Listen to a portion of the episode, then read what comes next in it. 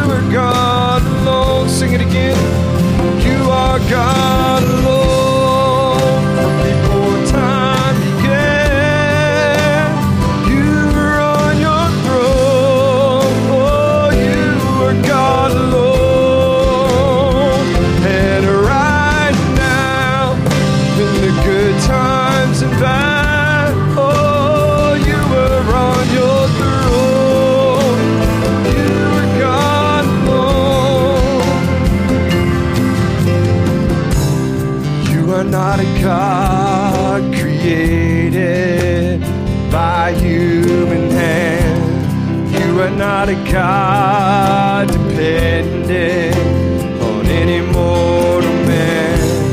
You are not a God in need of anything we can give by your plan. That's just the way it is.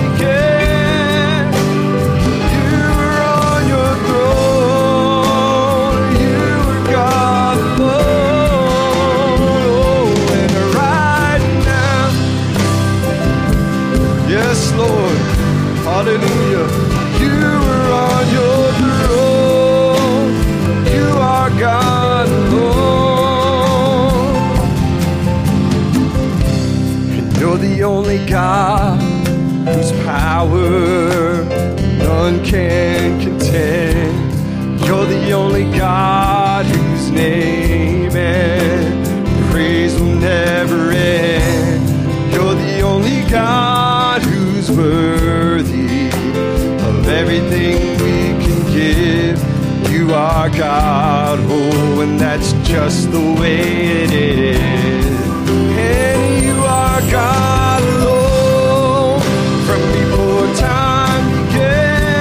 Sing it now.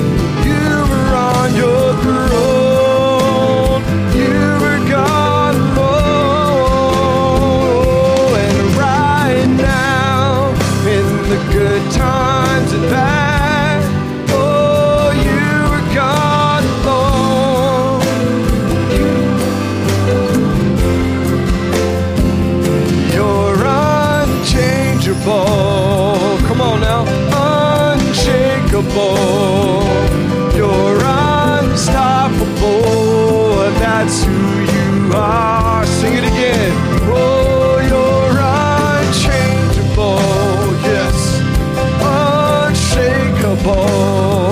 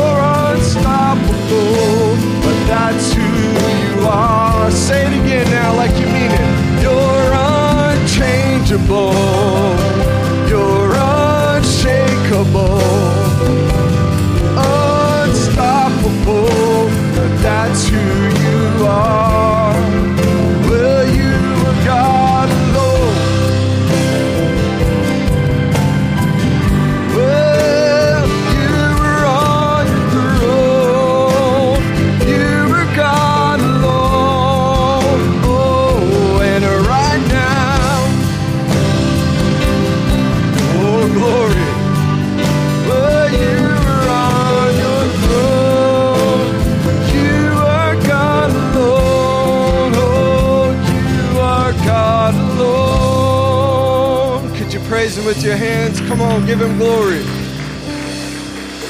Hallelujah. How great is our God, splendor of the King.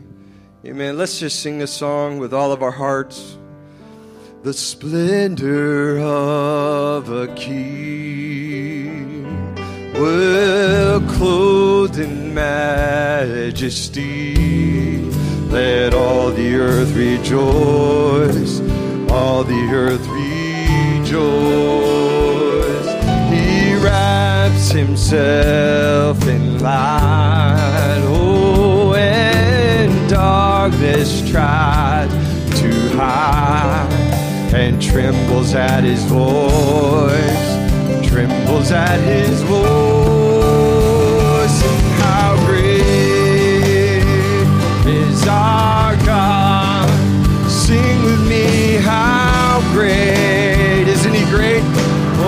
lovely.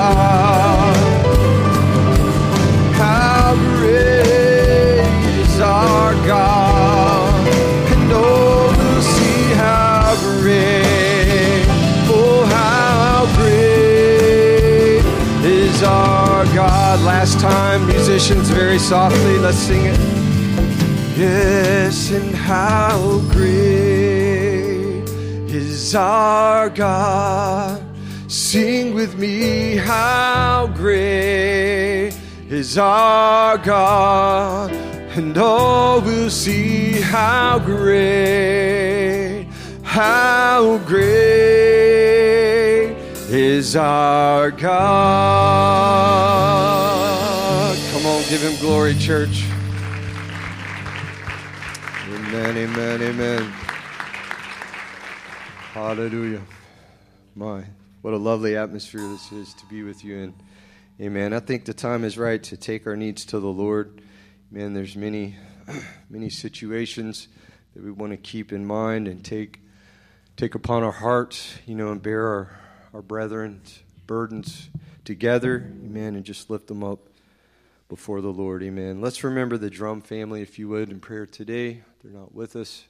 Asking for prayer. Also, the Paschal family could not be with us today. And musicians, you're welcome to play something softly there just set the right atmosphere. And um, if you'd remember the McCafferty family in your prayers as well, uh, they're not with us, they're out of town. Um, I have a prayer request for Sister Faye Coffee. Uh, she's just uh, very weak, needing a touch from the Lord for strength. So we want to remember that special need in prayer. Amen. Um, have a very special need for the Pugh family, um, for which Brother Barry will have some further details. But uh, if you will just remember that family in prayer right now, uh, especially. If you would remember Brother Burley Williams in your prayers, um, he's asking for church to remember him for a special need. Amen. That's all I have at this time. Do you have unspoken prayer requests on your heart? Amen. God knows your need, Brother Aaron. If you will come forward and take these these special needs before the Lord for us. Amen. Uh, I would like to ask the deacons if they would make their way forward. We're going to, for the sake of time, take up the offering and have prayer over that as well. So, Brother Aaron, if you'll remember that in prayer too. Let's pray. Heavenly Father, we come to you this morning, Lord, thanking you because you are the same yesterday, today, and forever. Lord, we see, Lord, the barrage of rockets being fired towards Israel. But we know that he that watches over Israel never slumbers nor sleeps. Father, we see the same occurrence, Father, in your bride, where there is constant attack from the enemy. But Father, we know that you said in your word, Cheer up, for I have overcome the world. Because you live, Lord, you said, We shall live also. For Lord, we know that many are the afflictions of the righteous, but you deliver out of them all. This morning, Father, we know, Lord God, you have never lost a battle. You have never backed down for any challenge. For your word and your promise is the same today, yesterday, forever. Father, as we lay our hands on these needs, Father, we know that you are more than able, Father, to grant these desires. Lord God, if you were here this morning, you were not being able to do anything for you. You'd have said, I have already paid for it on Calvary. Father, we thank you for your healing, Lord. We thank you for your power, your Holy Spirit that is present this morning to confirm your word. Lord, we remember the, the drums that are not this that are not here this morning. Father, we remember the McCaffertys. We want to remember Brother Burley. Father, we want to thank you for undertaking for our brother Pugh. You are the same yesterday, today, and forever. Lord, you healed Jairus' daughter and you said, Daughter Talita Kumi, you are still the same this morning, oh God. We thank you, Father, for when we know that when Peter was captured and they were praying in the house of John Mark, you sent your angel and Father delivered Peter. This morning, Lord, we are not in the house of John Mark, but we are in your house and we are praying, binding our hearts together that you be you heal each and every need that is presented before your throne this morning. We pray especially that you anoint the minister, the vessel, the gift that you have given to us, oh God. May you speak through him, oh Father. We commit this service into your hands. In Jesus Christ's name we pray. Amen. I'll let you have your seats for a little while. Brother Keith has a special for us, and we're going to let him sing. Uh, and then right after that, we'll have Brother Mitchell give us a special as well. Amen. So, Brother Keith. Amen. I'd had a request to do this song, And after the service Wednesday night, I thought it was was definitely very fitting. You may be in your seven year of famine. You may be going through some difficult struggles. But we know what lies ahead at the end of the road. Amen. It may get rough and rocky, but we know at the end there's sweet victory.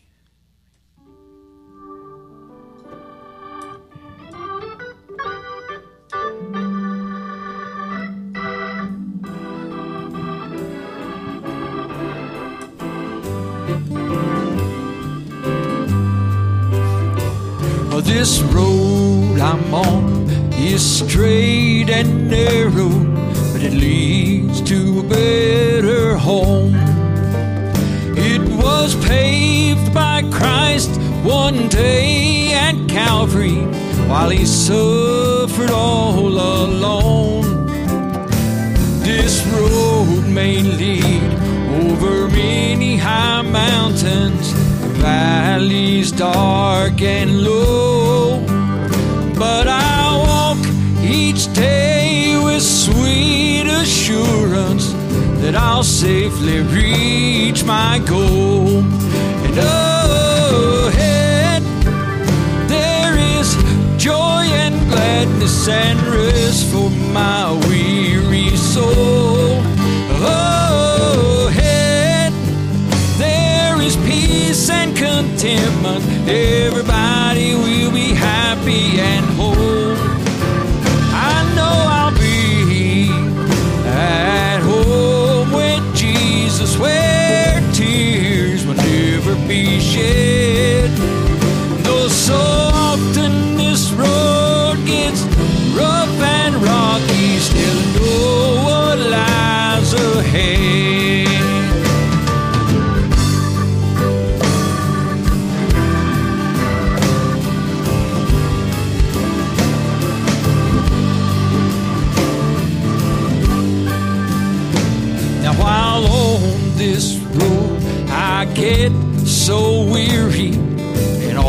my feet would stray. But the gentle hand still leads me onward. He helps me to find my way. As I climb each hill and I cross each valley by his hand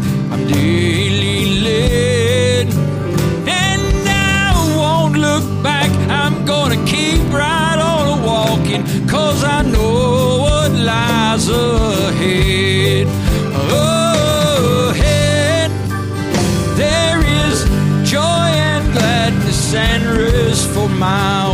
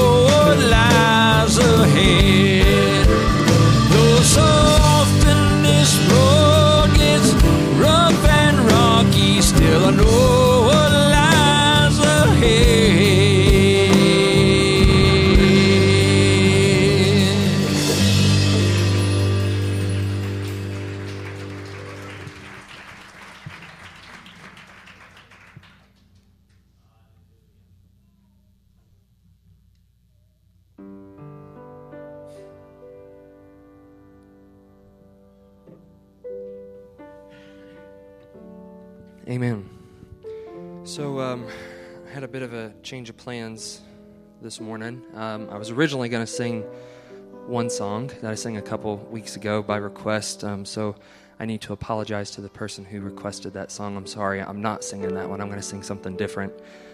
Um, and also apologize to poor brother Matt here because it's very spontaneous. We didn't practice. Um, so, and if you're a musician, you know when someone asks to sing something without practice, it's like, ugh, come on. But um, so um, I'm a little nervous because I've never done something like this before. But um, before I sing this, I wanted to give just a little testimony of my life that not many people know about.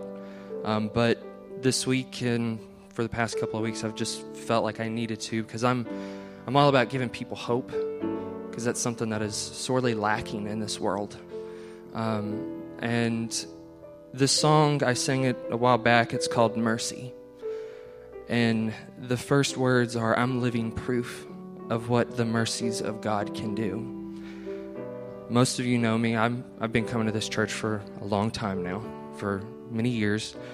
And I'm not anything big, or I don't try to be anything big, you know. But that doesn't mean we don't go through things. And I'd say probably about the start of high school, 13 years old, you know, you're you're starting out, you know, you're trying to figure yourself out. Everyone's trying to figure themselves out, and um, public schools, it's definitely that way. Um, but knowing who I was, you know, what I believed, I knew I was different. I knew I was different than a lot of the kids, and different than just a lot of kids within our own ranks. I'm wired differently, you know. Uh, those who know me well know I'm wired differently. Um, but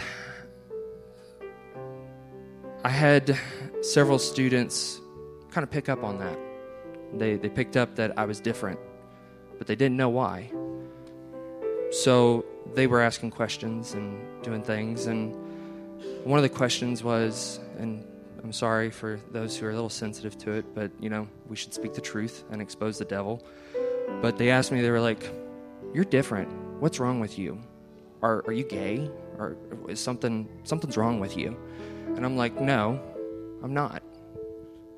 But to a 13 year old who has learned his whole life to depict Christ out of his life, that plays with you. And someone, especially like me, who's, I've always said my imagination runs crazy, you know, it, it affects you.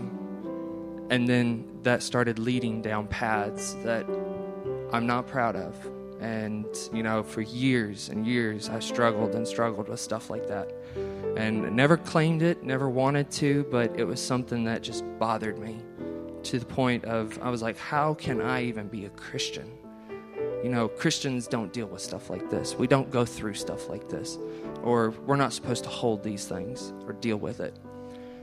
And it wasn't until a few years back, um, I finally I had enough of the struggles, the mental battles, and everything. And I finally went to Brother Barry and I was like, I, I need help. You know, I am fighting. I am struggling.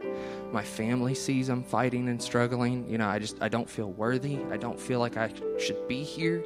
I'm scared that if anybody fa- ever found out that I would just be shunned, no one would want to be my friend. You know, or have anything to do with me. And he finally said, You know, you just, you got to pray. Go up for prayer when you can. You know, some things like this, you have to fast and pray, as Christ said. So I did that. I, I would go up for prayer, and some of you saw me, you know, and I believe I've earned deliverance from that. You know, I, I believe I earned deliverance. But just because you're delivered doesn't mean it's still not up here. That those battles, those scars that are left behind, they're not there or they're there and you still fight them and you just you still wonder and you're like you know i thought i thought i was delivered. I thought you know i believe that i'm delivered but i'm still fighting it. But then i'd say earlier this year um, i heard someone say one time not not in church not in meetings it was actually on an instagram post. They were talking about faith and everyday walk you know, and they were saying, you know, God, why don't I have the faith like these big Bible characters, you know, that I read about as a child and things? you know, they, they're moving mountains, miracles are happening, but to me, I, I feel like I'm struggling. And they said that God came down and spoke to them and said, you know, it's not just about that. You know, when, when I'm talking about faith, I'm talking about an everyday kind of faith. And as you go kind of faith, just walking, you know, taking that next step, trusting that I'm going to lead you through it, that I'm going to get you to where I need you to be. And that really affected me because I was like, for the first time in my life, I felt like I could wake up in the morning and just take a step and not worry. And not worry about, you know, God rejecting me, not worrying about whether or not I'm going to make it because it's not up to me. I just got to take a step. You know, that's my part is taking a step. You know, and I had dreams of getting married, having a family, and I thought because of these things I dealt with, I was not worthy. I would never do it. I'd never have that chance. And today, I'm married. I have friends. I have family who love me and care for me. You know, I I lead song service. I never thought I'd be able to do that because of the way that I thought I was.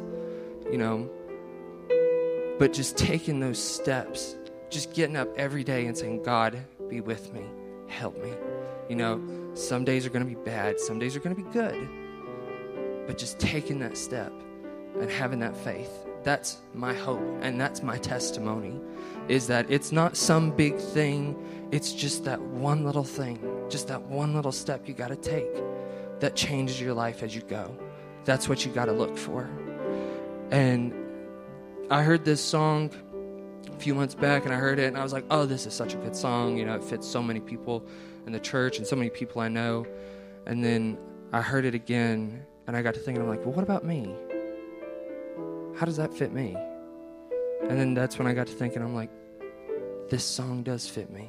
Because I am living proof of what God's grace can do and what His mercy can do. So sorry for the long spiel there, but I wanted to share because I want to give somebody hope. And I felt like someone, I don't know who, someone needed to hear that. Someone needed to know that it doesn't matter what you're going through, what you're fighting up here. It doesn't matter. He's already there. He already knows. He's already taken care of it. You just got to believe and just take that next step. Just keep walking. So I hope it's a blessing. I hope this song's a blessing. And if you know it, please sing it along with me and just sing with all your heart and believe it.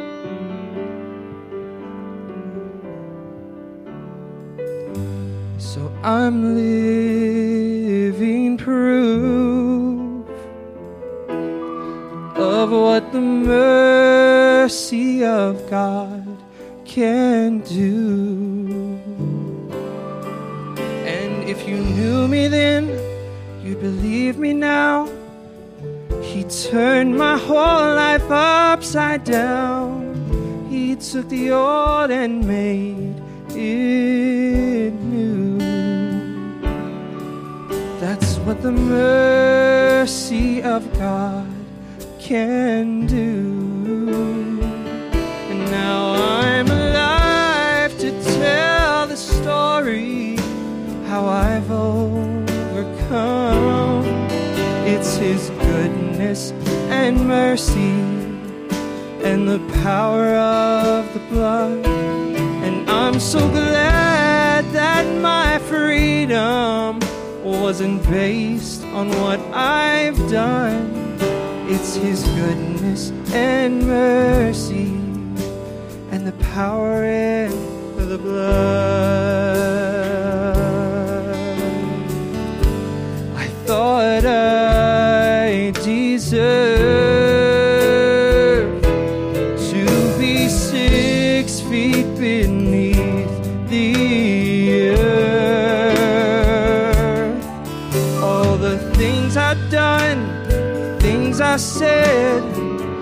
choices made that I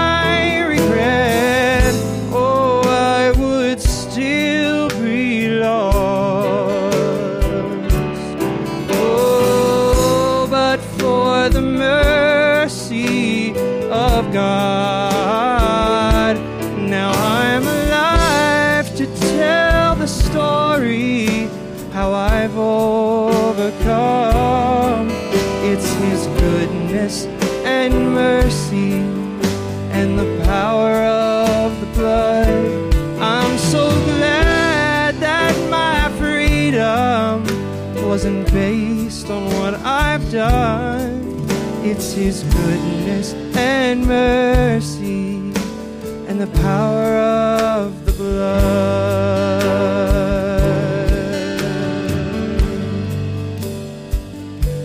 Now, was the cross meant for me that my Savior carried?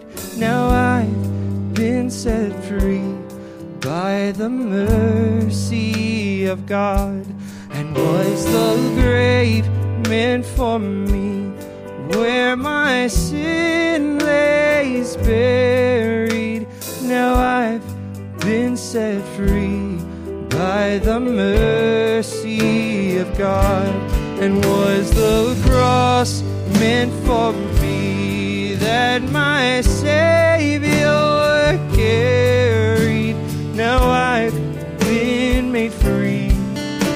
by the mercy of God.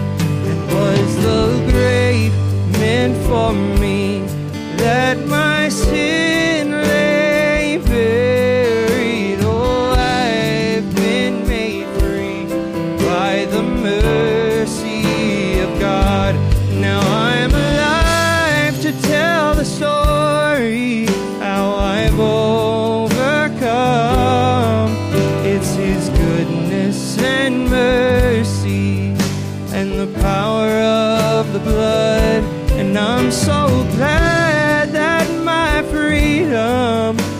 wasn't based on what I've done.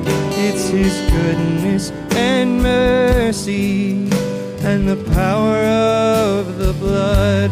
Now I'm alive to tell the story how I've overcome. It's His goodness and mercy and the power of the blood. I'm so glad on what I've done. It's His goodness and mercy and the power of the blood. It's His goodness and mercy and the power of the blood.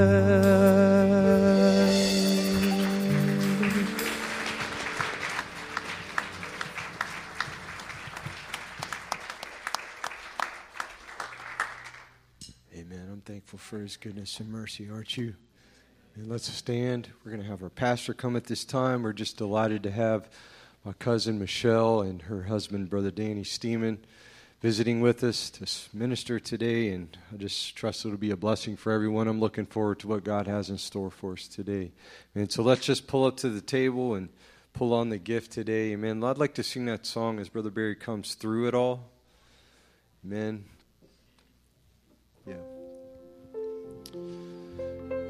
Through it all. That's it. It all. I've learned to trust in Jesus. Oh, I've learned to trust in God.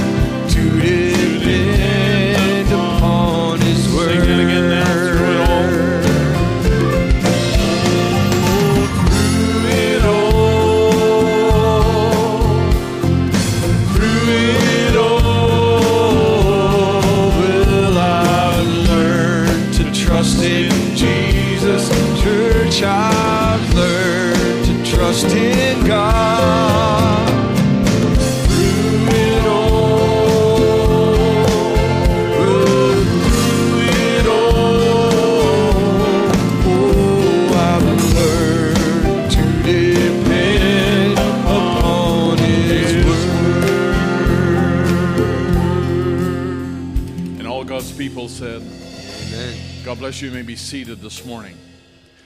I welcome all of you this morning in the name of the Lord Jesus Christ, and I'm certainly glad and honored you're here. We are honored to have our visitors and friends, and uh, despite all of the different things that have taken place in the last 15 hours, uh, we are um, honored to have you here. I just want to say personally, Mitchell, I really appreciate that testimony.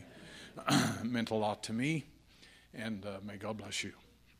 now, I want our musicians to hold on here because we want to have them come uh, to sing again. And Mitchell, I think you're going to uh, lead us here in singing uh, a little bit later. So let me go through this quickly here, um, but I want your attention here because this is, uh, uh, to me, uh, just been a supernatural day. And um I will say that without a doubt, and I've never said this to the church before, but I will say without a doubt, I believe that in the last uh, few hours we've experienced a true miracle of God. And I'll explain that.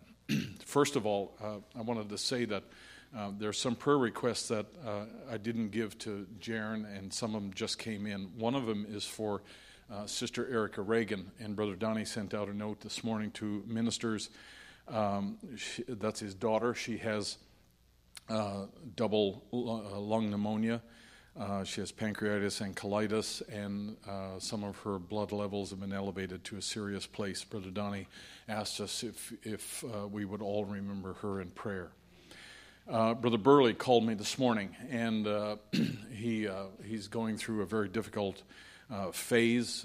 He's a he's been wrestling with diabetes over the last uh, little while. It's affected his eyes adversely, um, and uh, he was not taking the medication that they had prescribed for him. And uh, making a long story short, and uh, it's it's caught up with him.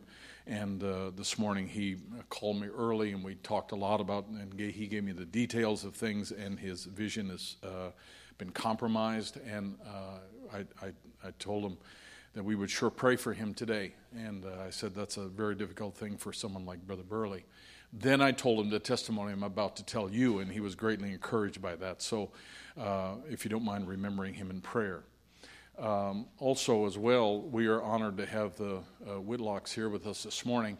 They were on their way to church uh, today and in Christiansburg hit a deer, and this is what's left of their vehicle. And uh, Sister Becky happened to be leaving town the same time I was here last night, and um, she picked them up, and they're here today to give the devil a black eye. And uh, we're thankful that they came through that unscathed, and we're uh, almost unscathed, and we're thankful to have them here uh, today. We want to remember the drums today. Brother uh, Joe and Sister Frida, uh, they're at home today. They're listening. Brother Joe's brother passed away, and they had a funeral this week.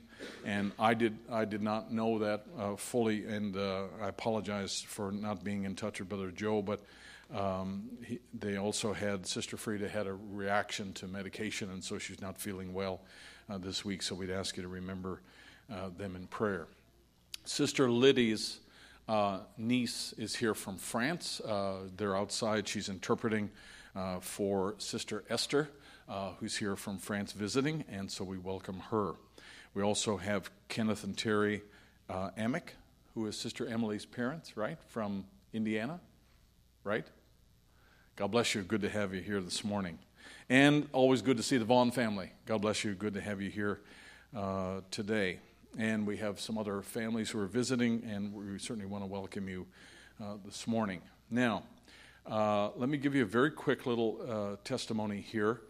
Um, and this, uh, but Jeremy, you can go ahead. This is from Zaporozhye in Ukraine, and they sent me this text Приветствую this вас, morning. драгоценные братья и сестры, именем Господа нашего Иисуса Христа. Благодарим вас за ваше радушие, э, за вашу жертвенность. Благодарим за это пожертвование, которое мы получили через брата Сергея Лузанова, э, служение брата Баряков и все ваше служение, все ваше собрание, брата Баряков и семья.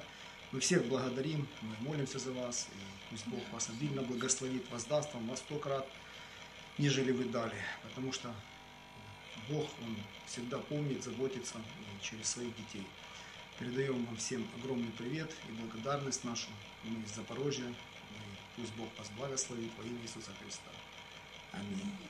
they're smack in the middle of lots of trouble uh, in Zaporozhye, and so uh, they. I know this brother, and uh, they are uh, very sincere and appreciative of what's been done. Over the last uh, 24 hours, we all woke to the news on Saturday morning that uh, Israel was under attack uh, in an extraordinary display of firepower by the Hamas organization, and Israel has retaliated, and it's ongoing. It's full on uh, struggle in the land of Israel. Israel. The Israelis live in a tough neighborhood, they know it. Uh, they're not um, strangers to conflict and uh, mortal conflict. And uh, so this is obviously a very destabilizing event and a very upsetting event for the people of Israel. And uh, it's going to be really interesting to watch. If you don't mind keeping in prayer the fact that we're supposed to bring 30 people to Israel, or sorry, 50 people to Israel in about 30 days. Uh, that's, uh, that's something that I'm watching very closely, and I have a huge investment uh, in that. And the investment is my wife, uh, my son and daughter in law, and my grandson William, and uh, my other daughter in law Rebecca. And I have another two daughters in law, but they're going to be coming to Israel, so I have a, a huge personal stake in this as well. But for the people over there, we certainly want to remember them. There is a pastor uh, who uh, pastors a message group in Israel. I met with him the last time I was there in 2019. Uh, I'll just say his name is Brother Colin. And last night he sent a letter and uh, he described what, uh, what conditions were like on the ground for him. Now, this is the first 24 hours, okay? So he said that he lives near the airport, uh, one of the air, air bases for the Israeli Air Force. And he said that uh, it was a nonstop movement of aircraft going up and down, and he said they were constantly all the bombers and all the different uh, ordinances that were being uh, loaded there. And he said it was just constant. They had a long lineup of tanks on this particular road that leads to Gaza, and uh, he said this was kind of an unprecedented thing uh, for the nation. And he said things are very tense in the country right now. He had a meeting with all of his uh, believers in the assembly by Zoom. He said that's all we can do now because we're locked down, but he said at the moment all the believers are fine.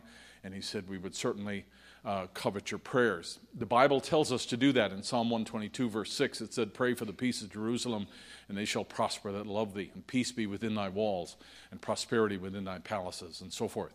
So it is good for us to pray for the peace of, of Jerusalem. And uh, it is um, very, very interesting uh, whenever anything happens in Israel because they are a time clock for us.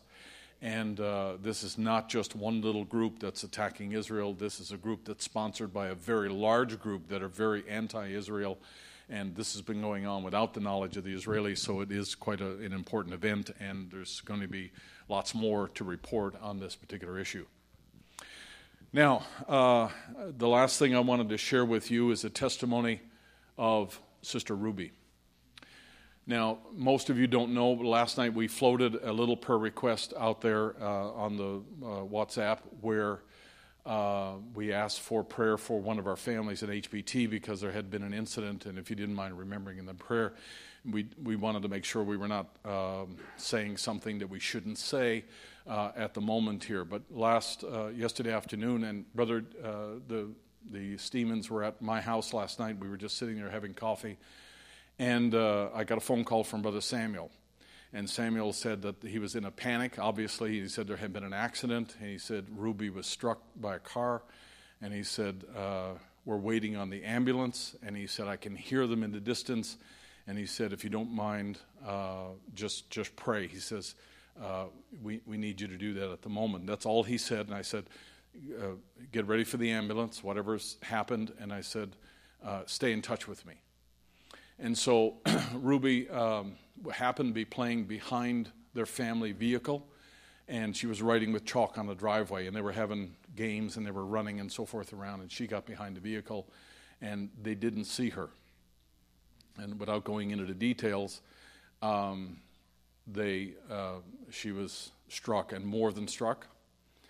And uh, when they realized what had happened, they uh, communicated with EMS. Their protocol, uh, they, they were asking certain questions about the injury and so forth, and they immediately called for a helicopter.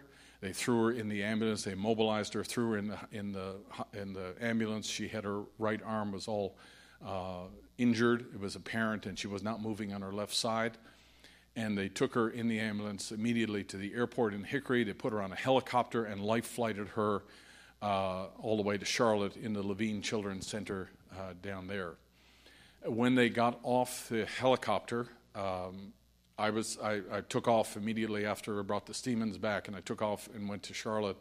And on my way down, I felt led to call Aaron uh, because he's about 20 minutes from the Levine Center, and he came and met me at the um, at the uh, hospital. And so, uh, in the trauma unit there, you're only allowed to have two people there, and Brother Samuel was in with uh, Ruby. And this is the state she was in. And I asked her, I said, uh, Do you mind if I take your picture? And I said, and she said, It's okay. And I said, But you have to smile before we take your picture and because uh, she was she was in a neck brace, she was in all braces and couldn't move. And I said, "But you can smile." And so she did, and I took her picture, and I said, "Sister Becky would like to see your picture tonight." So I, I took that picture for her, and so they uh, took her. Uh, I, I laid hands on her and prayed for her, and I had my prayer cloth, and and then brother I went out. Brother Aaron came in. He laid hands on her and prayed for her as well, and then he came out, and then they took her down for scans and for assessments and x rays, and they did uh, 14 x rays on her. I have a copy of the doctor's report. I have it right here that Samuel, uh, they gave Samuel when he left uh, this morning. They have proof by virtue of the scans that they did that the car went over her. And uh, naturally, there's internal injuries and things that happen when something like that happens. It's, it's, it's unbelievable. It's unimaginable to think how to think how something like this could happen number 1 they took 14 x-rays. They're all listed right here. Three doctors went over the x-rays and examined her. This morning at 6 a.m they released her because she had no injuries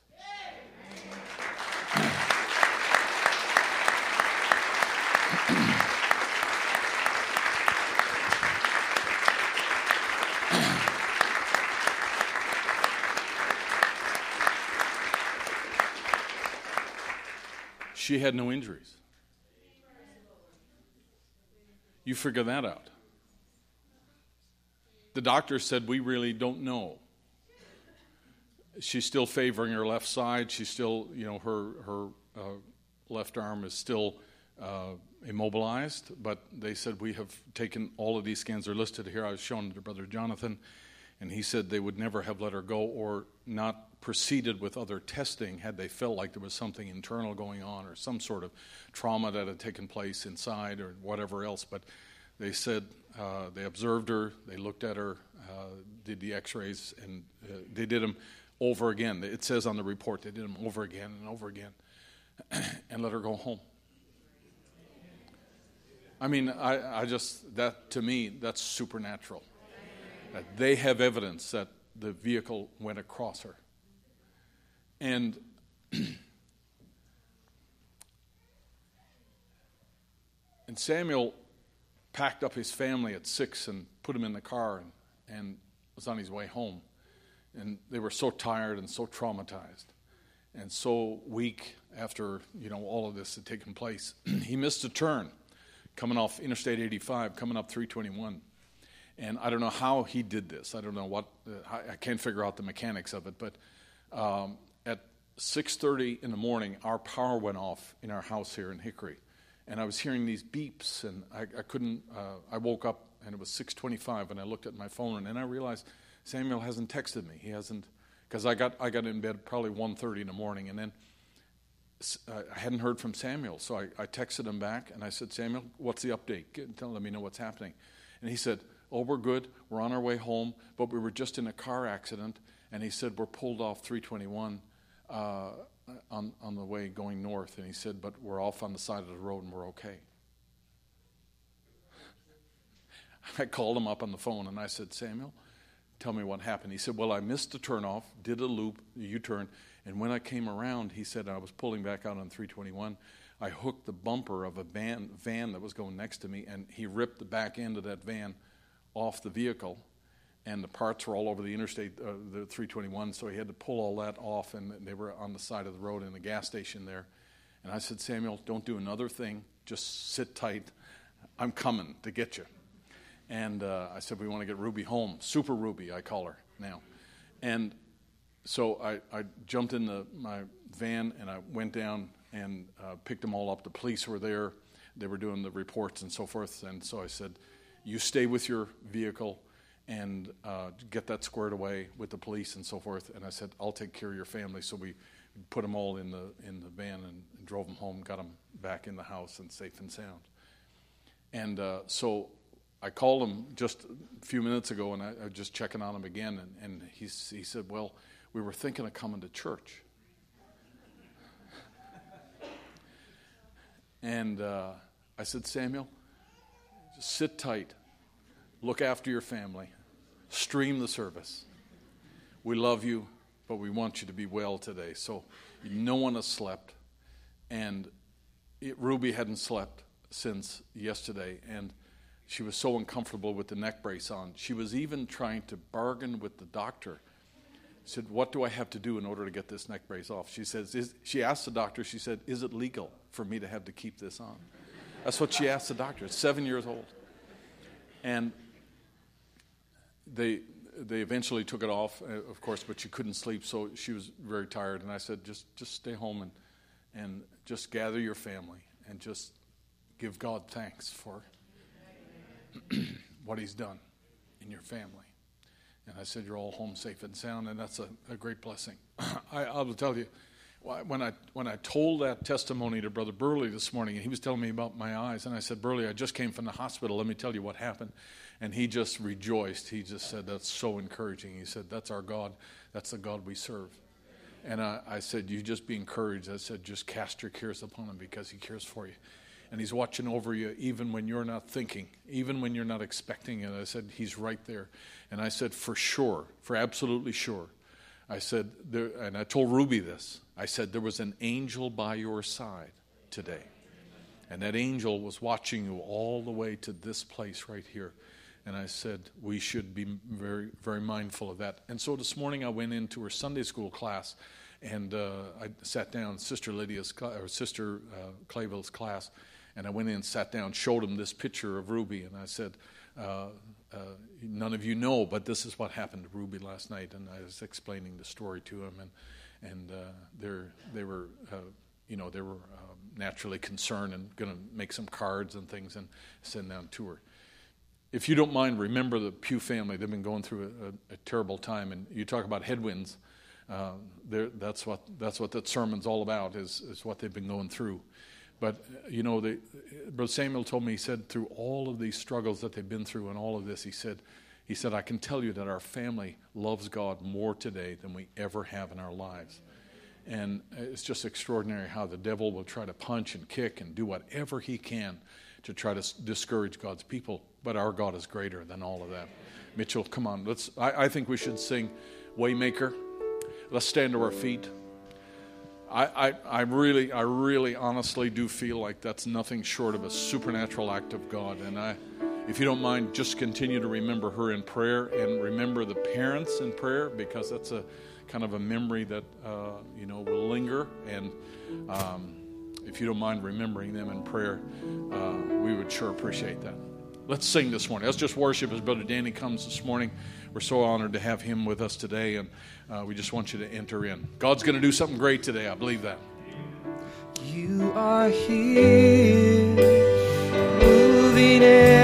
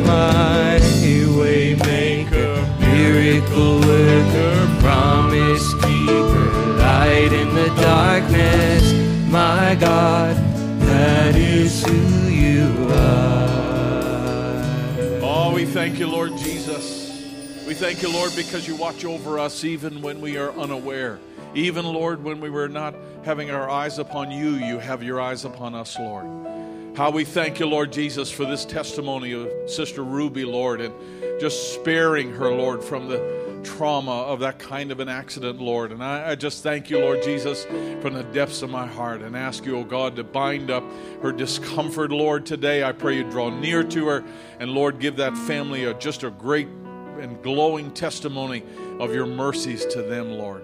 Strengthen them, I pray. And Father, we just commit them into your hands now. Lord, it's so comforting to know that from the littlest among us, Lord, even to Brother Fulcher this week, Lord, when he had a fall, and Lord, you're, you're there to, to bind up our wounds, Lord, and help us get back on our feet again, Father. You care about all of us, and you, you care about what we go through. And Lord, just allowing the Whitlocks to come through that accident today and being here with us, Lord, we just are so grateful and so mindful, Lord, that you're, you're a God who watches over your bride.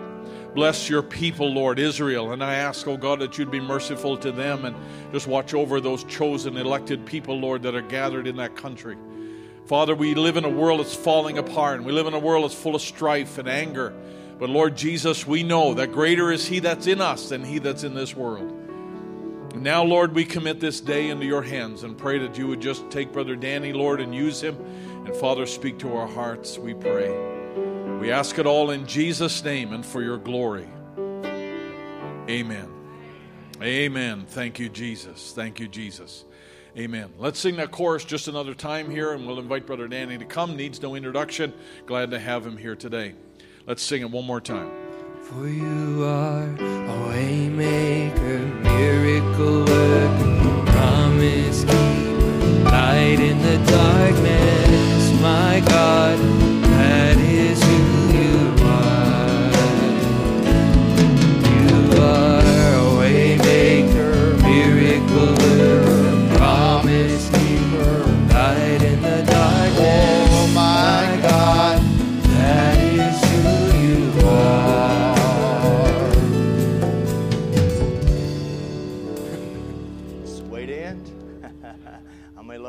this morning. Certainly a privilege to be here, and I want to thank Brother Barry for the uh, invitation to come, and and uh, we appreciate him and his ministry, and Amen. And he was at our church kind of lose track of time because of, of COVID and all, but uh, it was before now. That's amazing.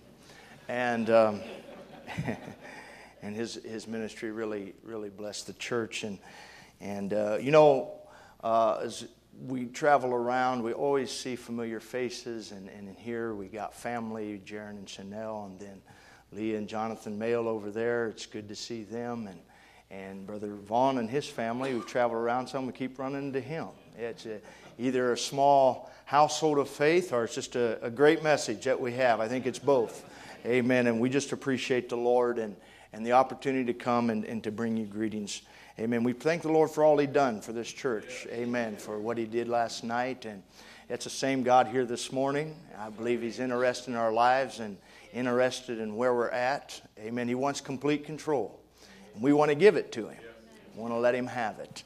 Amen. So God bless you. If we can just bow our heads for a word of prayer. Gracious Heavenly Father, we love you. We thank you once again that we can come today, Lord, and, and join our efforts together with this body. Lord, and tell you how much we love you and thank you, Father, for your many wonderful uh, blessings you have poured out upon us. As David said, surely goodness and mercy shall follow us all the days of our lives. And Lord, you, you are the faithful God. And we pray, Lord, that this morning what we do would magnify your name and honor you, Lord. May your spirit have free course amongst the people, Lord. You knowing their needs, Father, we're just men, but Lord, you're the mighty God. And we would commit ourselves to you, Lord. And whether it's sickness, deliverance, questions, whatever it is, Lord, may you just move upon that heart supernaturally, we pray. Give me strength, I ask. Anoint my lips, anoint the ears of the hearer. In Jesus' name, amen. Amen. God bless you. I just want to read one scripture, very familiar, uh, out of Philippians 4:13. We could actually quote it by heart, and and uh, I want to read that, and then I want to read a portion of scripture out of Judges, the eighth chapter. Amen. we know, as Brother Branham said, that uh, the Word is already inspired. It's already inspired. It doesn't need to be inspired. God wrote it, it's already inspired. But what we need is that inspiration of that word to come over us. Those two inspirations come together. Amen. Then, as the prophet said, you see things happen and take place because those two come together. Amen. Well, I know the word's inspired, so I'd say, Lord, inspire me. Amen. Amen. Very familiar scripture one verse I can do all things through Christ which strengtheneth me. Can you read that with me? I can do all things through Christ which strengtheneth me. Amen. I want to read the amplified of that. It says, I have strength for all things in Christ who empowers me. I am ready for anything and equal to anything through him who infuses inner strength into me I am self sufficient in Christ's sufficiency. Amen. I love that. Amen. That's a revelation, isn't it? Amen. Judges, the eighth chapter and the 18th verse. This may seem like these two have nothing in relation, but oh, they're a few thousand years apart. But uh, with the help of the Lord, I think it will be easy to see. Amen. How many's heard of Gideon before? Good. Uh, we just have to check. You know, we live in days of digital now, and people don't read the Bible as much as they used to, so we have to check. And remember, I didn't ask you who your favorite football team was, or I asked who Gideon is, because that's who we're preaching on. So I'm just going to reference his name here.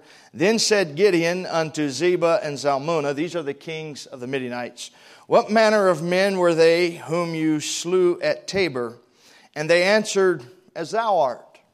So were they, each one resembled the children of a king. And he said, They were my brethren, even the sons of my mother. As the Lord liveth, you had saved them alive, I would not slay you. And he said unto Jether, his firstborn, Up and slay them. But the youth drew not his sword, for he feared, because he was yet a youth. Then Zebah and Zalmunna said, Rise thou and fall upon us, for as the man is, so is his strength. And Gideon arose and slew Zebah and Zalmunna and took away the ornaments that were on the camel's necks.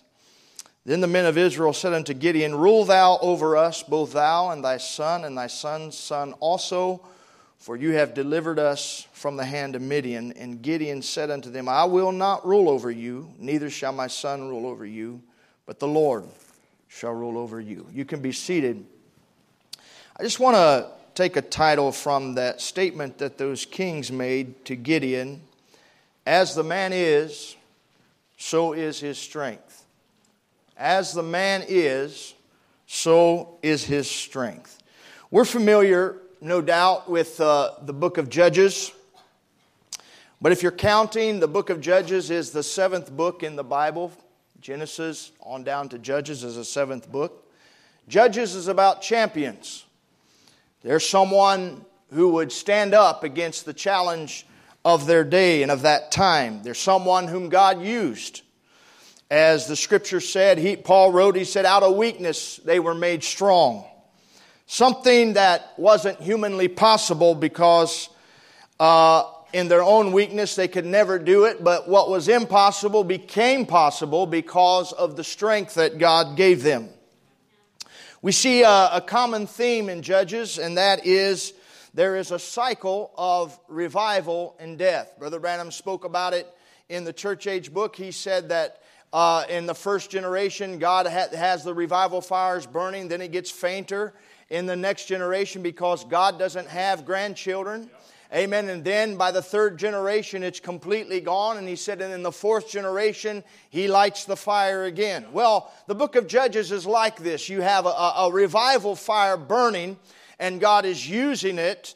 Amen. But then this man will die, and, and then they'll go back into apostasy just right away. Now, um, so there's the cycle of revival and death. Uh, the book of Judges is of individuals that overcome. But the church body, if you've read Judges, you see the church body ends in ruin and decay and perversion. The overcomers are individuals. The last major judge was Samson. We're all familiar with him. He became a clown before the people somebody who was mocked and somebody who was laughed at. But the end of his life was one of repentance. And he overcame the woman and the Philistines, and in his repentance, his victories were greater than what he had done in all his life. Every judge or every champion was the Holy Spirit speaking. Uh, just for instance, and I, am just giving a little background before we get to the message, but just for instance, the very first judge was Othniel. We heard of him. He's the Lion of God. Amen. The last judge is Samson. His name is like the sun, and he's from the tribe of Dan, who is of the eagle. So you have the lion of the tribe of Judah at the beginning, and you have the eagle at the end. The first judge, the lion, he took the city of the book and he's given a wife. Amen. The last judge is Samson, and it deals in his repentance and his zeal to repent, and how in that repentance, God, amen, slew a great, uh, had a great victory. I believe Samson shows as being the last judge of the, of the book of Judges that God is God of second chances. Amen. You know, the devil likes to come and say, Well, you messed up, there's no more chance for you. But the Bible says something different this morning. God is a God of second chances. He's a God of more than second chances. He's a God that comes upon our repentance and upon our, our zeal to, to know Him. Praise the name of the Lord. We see, amen, that also the last, the, the anointing of this last age is to see. Right? Because it was a condition of blindness. That was Samson's condition. His eyes were put out and he couldn't see. Amen. And, and so that is specific with the last judge is that it deals specifically with his end. And when he couldn't see no more, then the anointing came upon him to give him supernatural sight to see that God is still God. And that was when God come in. And so we see that these are, are the parallels in the book of Judges. Also hidden in the book of Judges is the story of Ruth and how God would get a Gentile bride by being the kinsman redeemer. I, I, I believe this book is a perfect book. Brother Branham said the Bible is a book of history, it's a, a book of prophecy, it's a love story. Amen. But, amen. So he said, in the beginning was the Word, and the Word was with God, and the Word of God uh, was God. So the Word is God on print. Right? God on print. And that ought to settle it. Jehovah printed on a book. Now we know the book itself won't save you, but this book is inspired.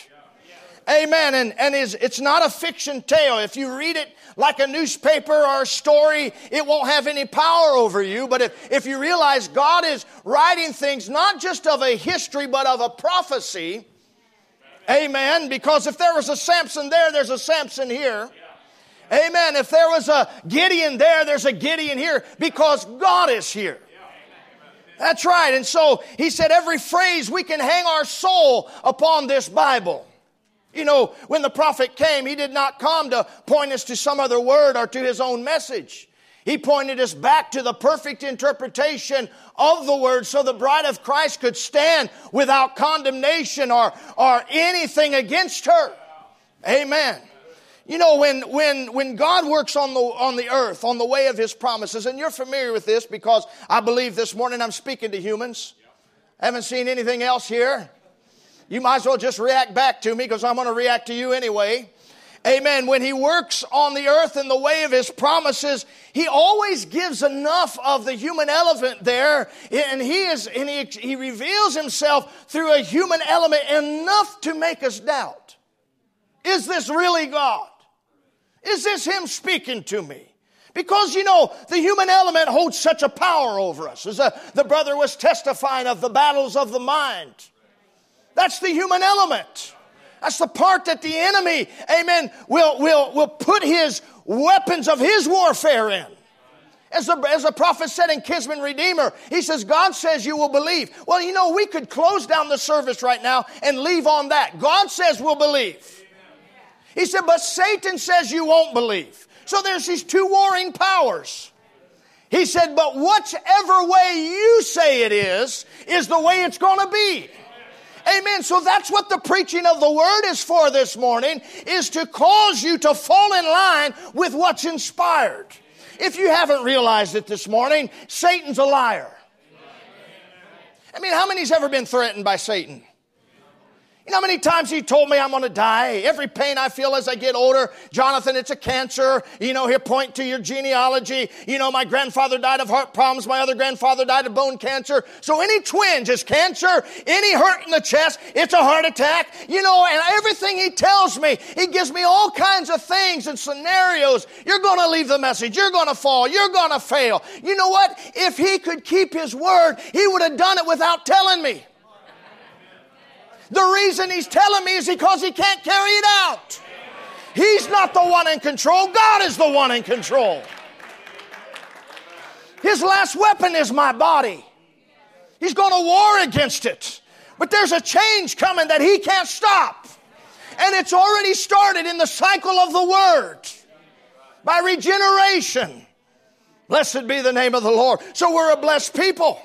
Brother Branham said in the church age book, uh, when he was speaking of the seven spirits of God and the seven stars. And I just want to use this to reference uh, uh, the book of Judges. He says he is identifying himself with man by his spirit in man. God identifies himself with you by his spirit in you.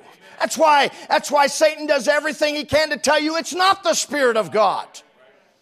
Right? Amen. He said, God said, these are mine.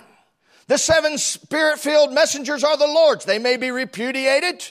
They may be questioned. Indeed, to the human mind, they may not even seem to qualify. This is something our human mind tries to qualify. Tries to qualify. We've seen that recently with the prophet of God. Google tries to qualify. People try to qualify. They leave the message and try to qualify. You don't qualify it that way. In fact, man doesn't qualify it. God is the qualifier. If God says it, no man can take away from it, even if he tries. It's what God did. Indeed, to the human minds, they may not even seem to qualify. Nevertheless, they are messengers for their age. There was a Jonah. Amen. God used an Abraham. He lied. He used a Moses. He rebelled. A Jonah. He disobeyed. A Samson, he sinned. A David, he murdered. He committed adultery. He also used a Joshua and Joseph. I also, also, also, I can't talk. Is it North Carolina? Amen. Uh, it is. Okay. All right. Thank you. I've, now I know. Amen. I, have often wondered, uh, Brother Barry, if I had all these men in my church at the same time a liar, a murderer, you know, an Abraham, uh, a John. Hey, come on, will you guys testify? I want to thank God for his grace. I was lying the other day. Amen. David, get up. Hey, I was a murderer. Like, what? Come on, church. Can you imagine? God would fill up a church, amen, with people like that. But he filled up history. Why? Because their flaws show the grace and the mercy that God will still perform His word in spite of the human element. The human element cannot stop His grace and His election. Don't let the devil lie to you. If the devil had what he said he had, he would have stopped us a long time ago. But he cannot do it. Blessed be the name of the Lord. He said, he said, these were those with severe blemishes, far outnumber those with histories who are not. Amen. In fact, I heard it said one time if, if you took out all the mistakes and all the, the, the failures of humans out of this Bible, would be a very small pamphlet. Amen.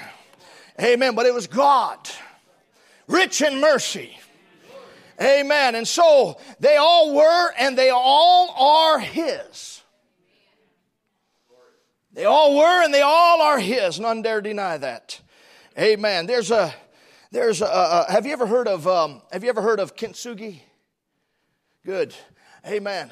Um, uh, and it's not a, it's not a Japanese restaurant, but it is a Japanese bowl. Uh, it is a, a thing they do with vessels that become broken. And instead of, of taking those vessels and, and throwing them away and, and, and just making new ones, they take that vessel and they use resin and gold and they join them back together so everywhere it was broke is now joined by gold. And then they take, and the value of that bull is far more valuable after it's broken than before. You know, when we try to do everything in our own strength and we're walking in ourself and we're trying to, to say, well, I'm the one doing this, there's not much value in that.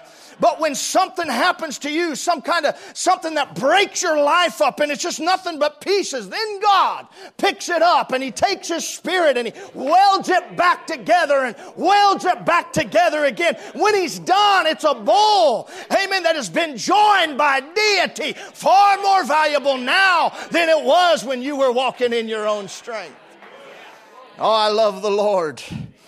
Now, amen. Paul said in Ephesians 1, he said, Blessed be the God and Father of our Lord Jesus Christ, who hath blessed us with all spiritual blessings in heavenly places in Christ. Say, all spiritual blessings.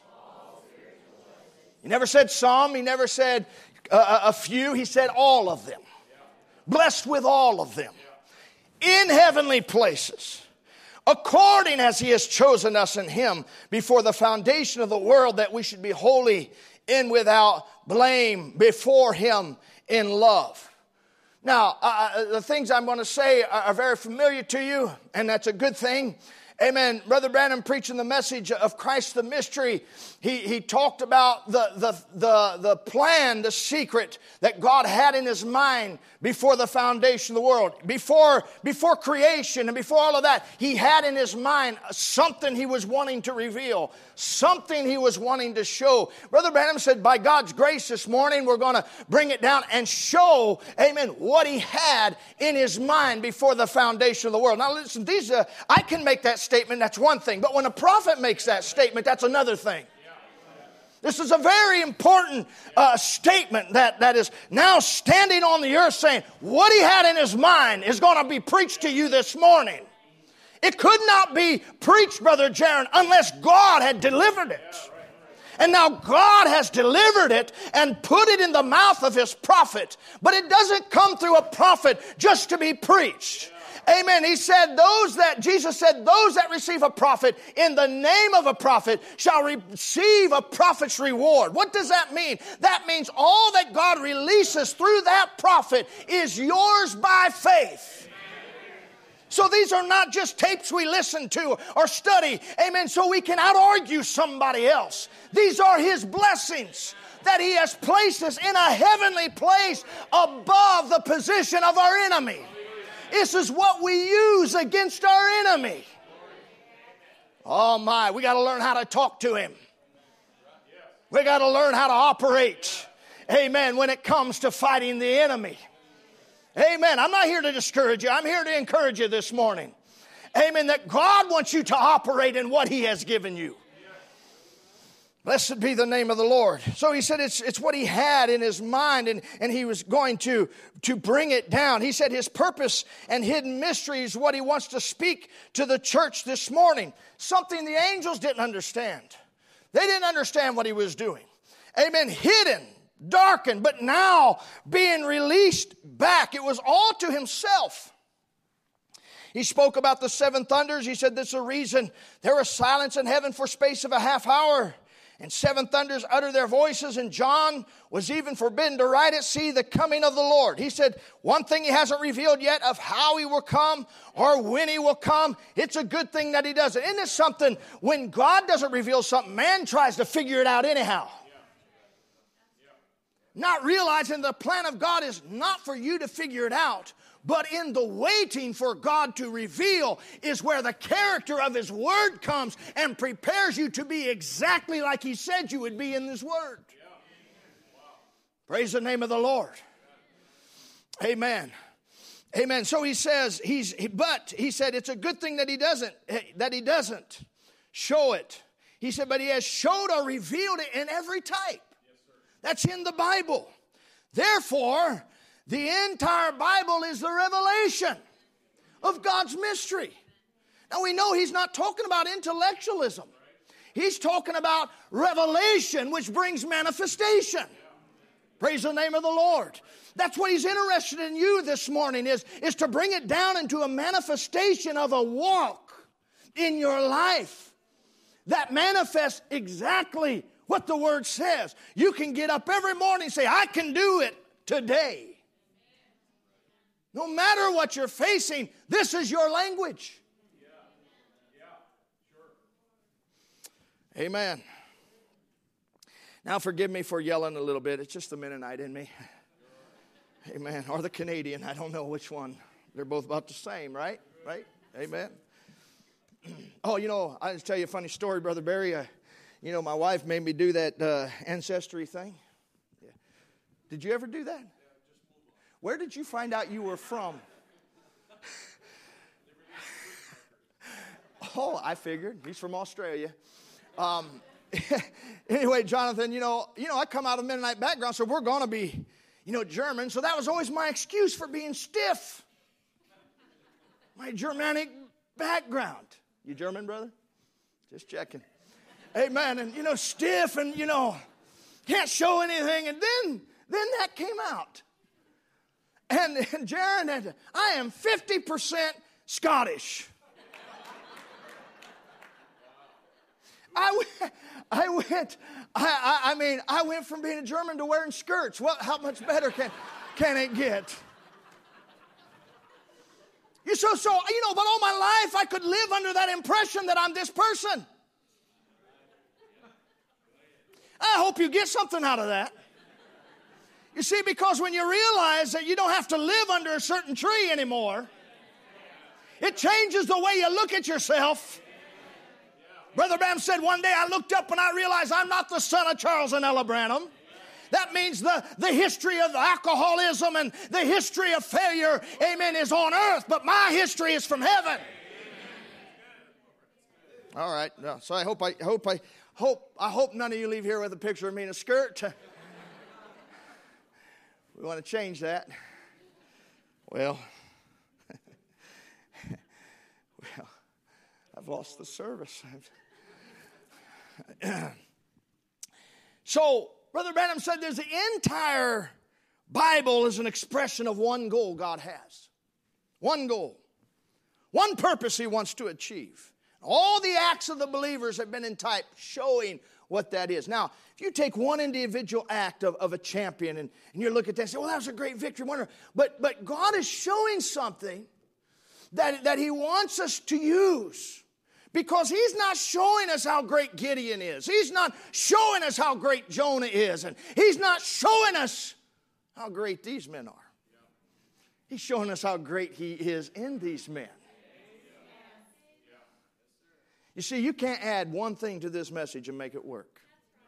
Not one. It's not, it's not Jesus plus your works. I'm quoting the prophet. You cannot do it. It's not Jesus plus what I think about this. You know, I've met people, Brother Barry says, you know, I, I, I'm, I'm going to I'm gonna put out videos of, of, of, of what the prophet says, and then I'm going to use that as a trampoline to go on because the Lord has brought us farther than that. And, you know, of course, you know, with them being the, the, the ultimate then, on, you know, because they're adding their revelation. No, that's not the way it works.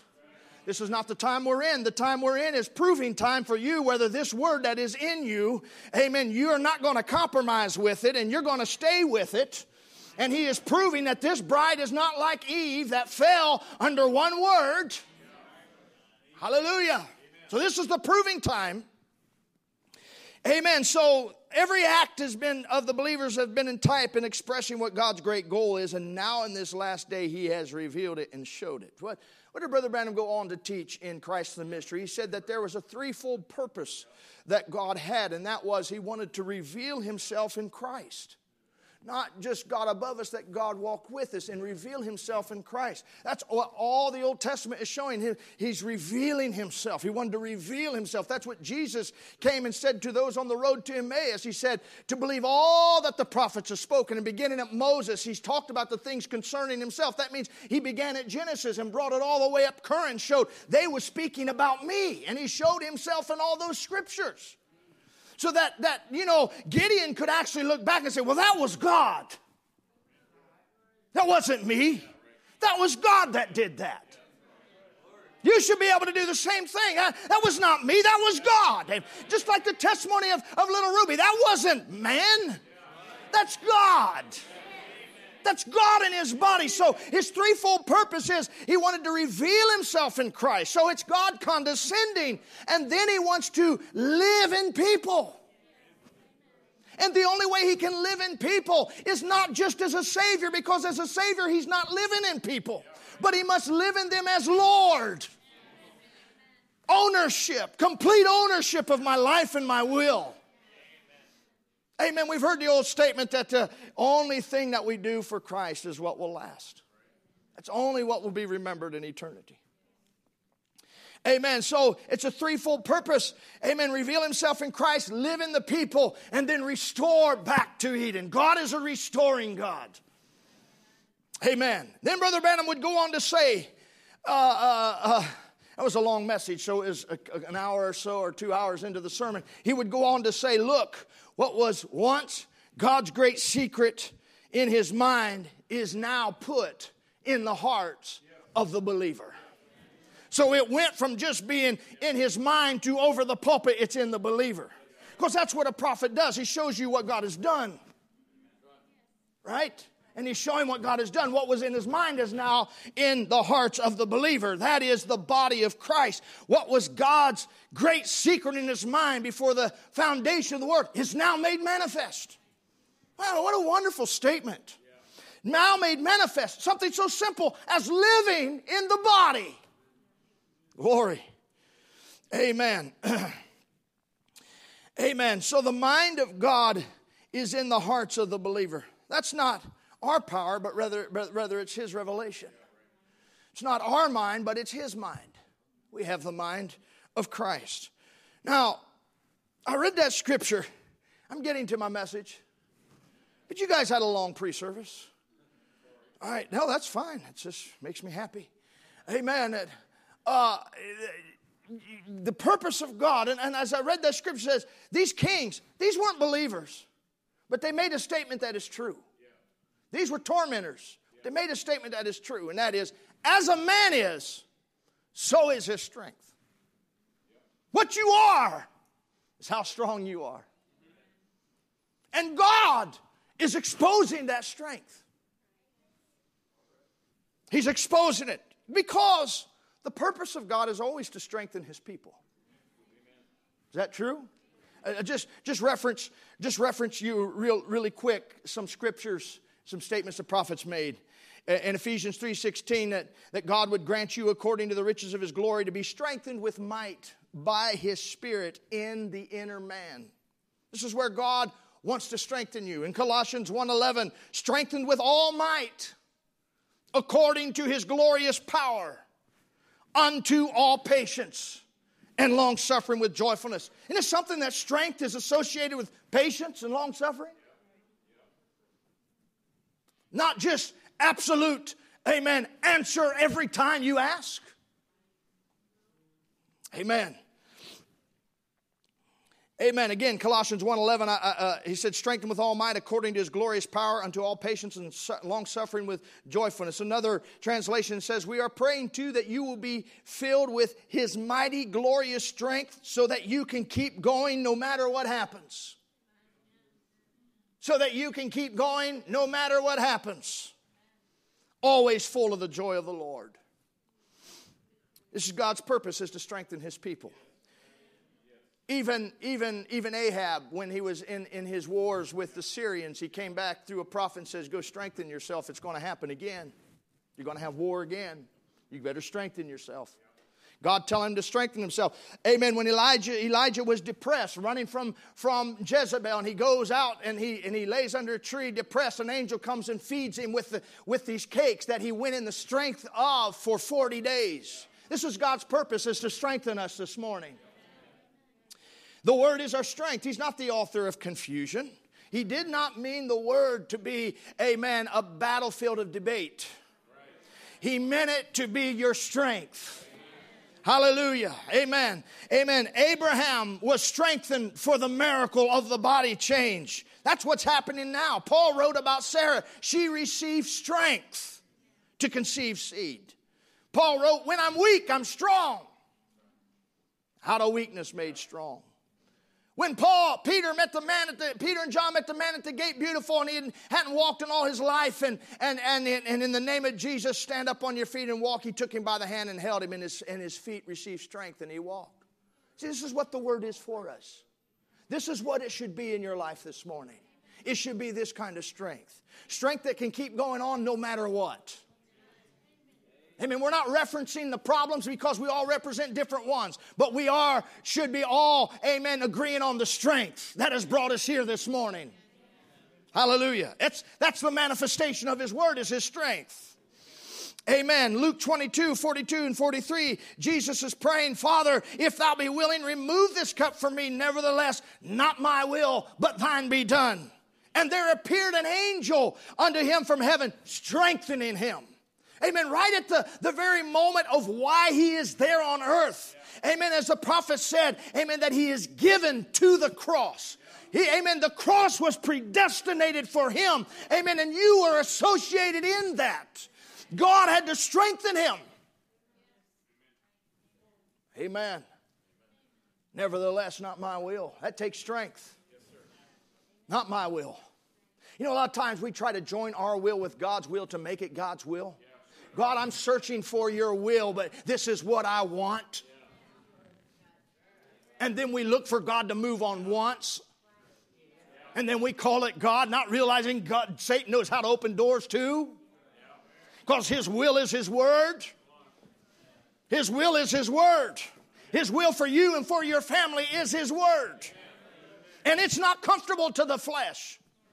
It'll make you step out into places where only the impossible things can happen. But that's my God. Hallelujah. That's God's principle is to strengthen us. Brother Branham said in Jehovah Jireh 1961, he said, if I could ever get the Pentecostals to recognize their sons and daughters of God and heirs of Abraham, then no devil or thing can hold his people. God promised it. If he ain't God, get away from it. If he is God, stay with it.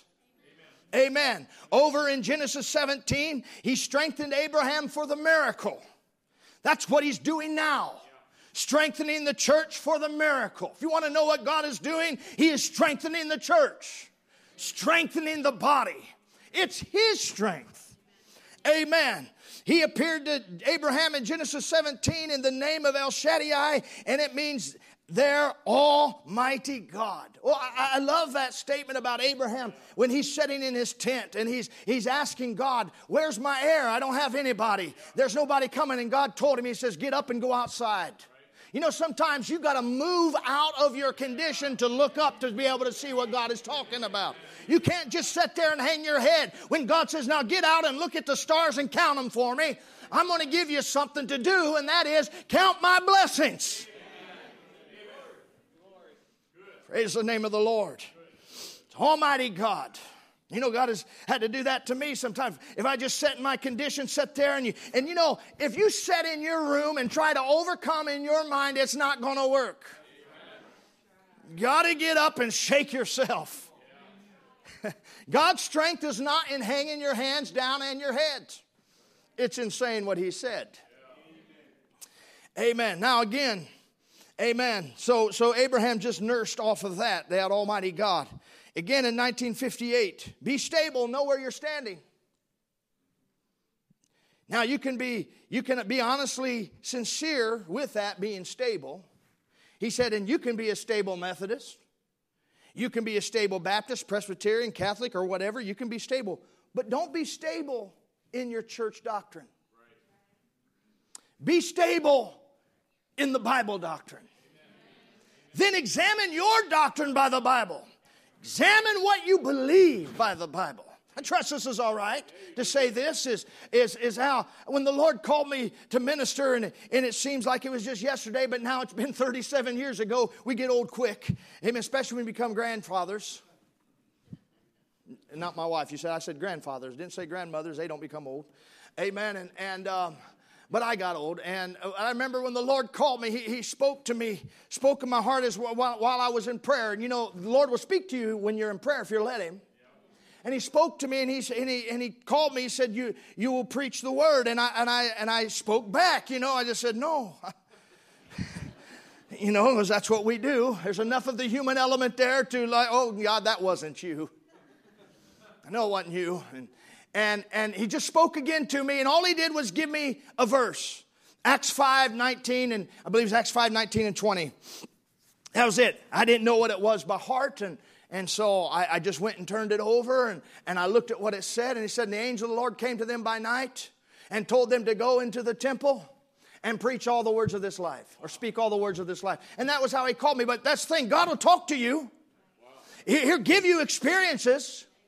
Amen. But, amen, when they come from God, amen, you can take them back to His Word.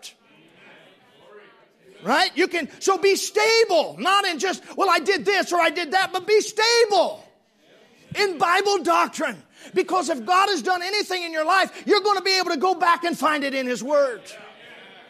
Because He's the same yesterday, today, and forever. Brother Branham said that is the keynote of Revelation, is that He is the same. He doesn't change. Praise the Lord. I'm glad he doesn't. Amen. All right. Amen. It's 1241. Amen. You're making me feel too good. So when I start feeling like I'm home, I just start acting funny. Amen. So, amen. But I'm on a timer. what I read to you there, as a man is, so is his strength. We're familiar with the story of Gideon, right? Amen. it, it is, uh, it is a, this event that I've read is, is, is closing out the struggle between Israel and Midian. And, and as Zeba and Zalmunna are the kings, they're the kings of, of Midian. Previ- previously, the chapter before, the end of the seventh chapter, the, the two generals, the princes, Oreb and Zeb, are, are, are, are killed. And, and now, now these kings are destroyed, thus destroying the rulership of this nation that has tormented them for seven years. The princes and kings of the enemy have always had a special place in the struggle for God's people and God's land. Always had. And, and in particular, it, it is a picture of, of demonic powers that aim to lead God's people into destruction. If, you, uh, if you're familiar with the story of Gideon and with God's help, we'll go further in it this, this afternoon, but amen, you're familiar. This was not just a battle, this was a siege of years. Right? So, so God, Satan will do that is he will try to draw things out in order to discourage you and destroy any trust and any hope in the Lord. Right? Because his ultimate purpose is to get the victory over God's election. If he can get the victory over one of God's election, he has something to talk about. But you realize he's never had the victory yet? He's might have discouraged. He's might have knocked him down. He's might have brought him through death. But he's not won.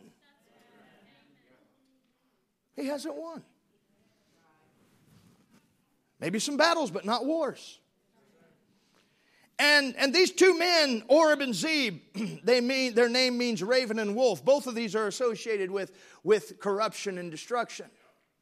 The raven and the wolf. And so they've been destroyed, and now Zeba and, and Zalmunna, Zalmunna, and you find both of their names have a correlation together. It means there's no protection or no shade. So this is the kind of influences. Brother Branham talked about the, the maniac in Oregon, said that when he came and challenged him, and, and, uh, and then you know how the great victory was won, and, and the man fell over Brother Branham's feet, and, and he said when he fell, he said that spirit in him was the leader of a tribe of demons.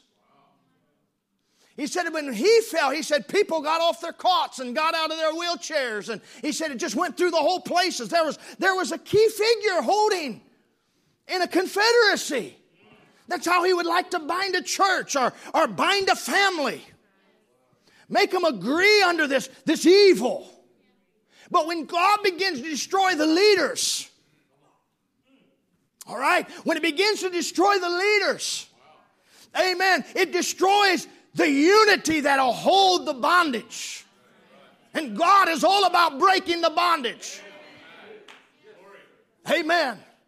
Now, the thing that has, that has come to me here is I, as I was reading this, and if you notice, you want to keep this in the spiritual aspect, for Gideon commands his son, draw the sword and slay the kings. You notice that Gideon is commanding him to carry out his own desire. You do this, for he is expressing, You're of my blood. And the honor of, of the blood avenger is upon me, but I'm asking you to manifest it. But Jether, the Bible said, a man was afraid. But all Gideon is asking Jether to do is to take part in a battle that is already won. You understand the battle's already won. The enemy has already been defeated, but I want you to strike the final blow, the final humiliation upon the enemy that has tormented us. Amen. Gideon wants him to be what he is a victor. Gideon has placed his son in position to strike the last blow. You do it. But the Bible said he was afraid because he was young. But you know that wasn't good enough excuse.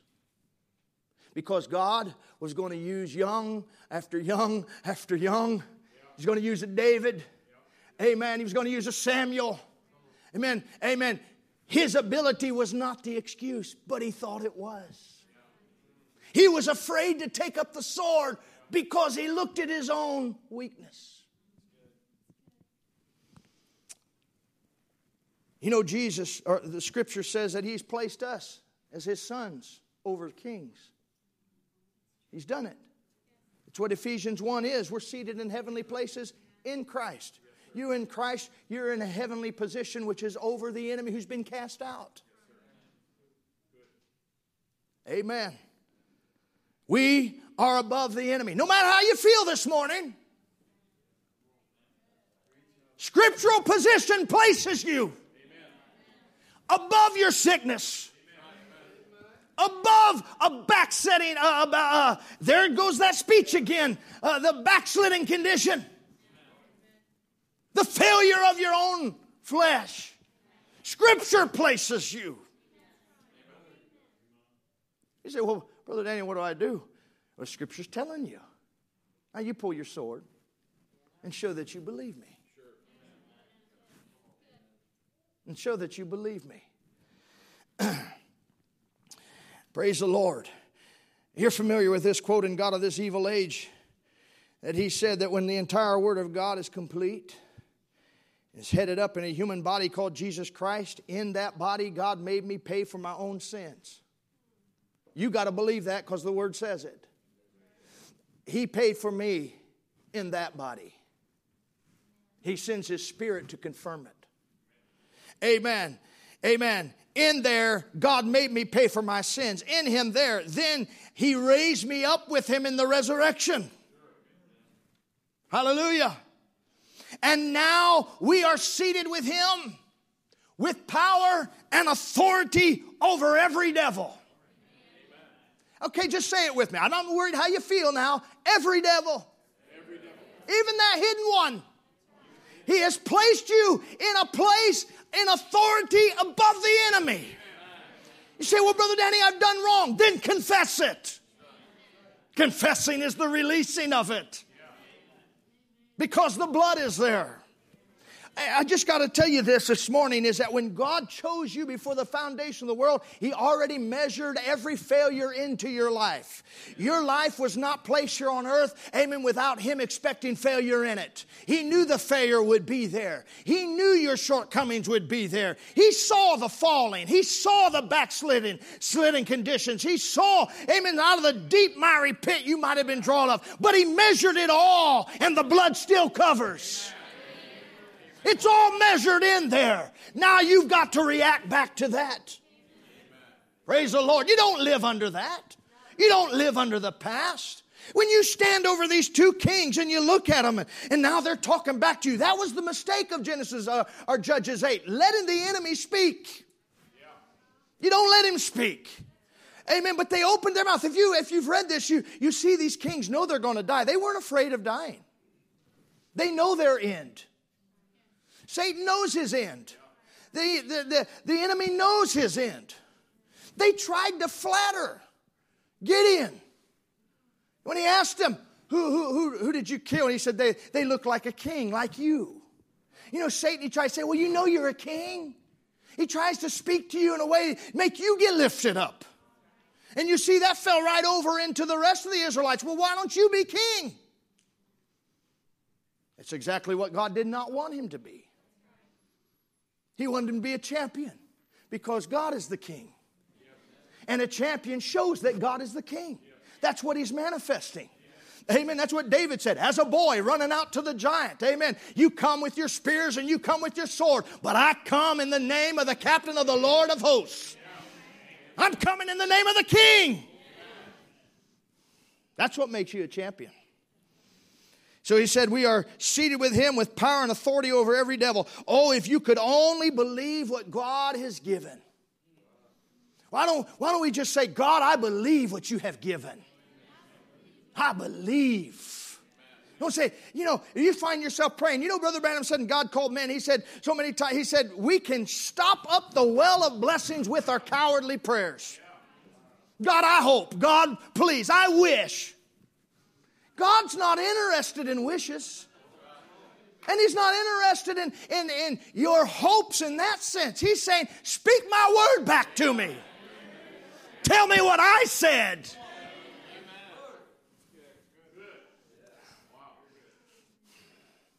Oh, praise the name of the Lord.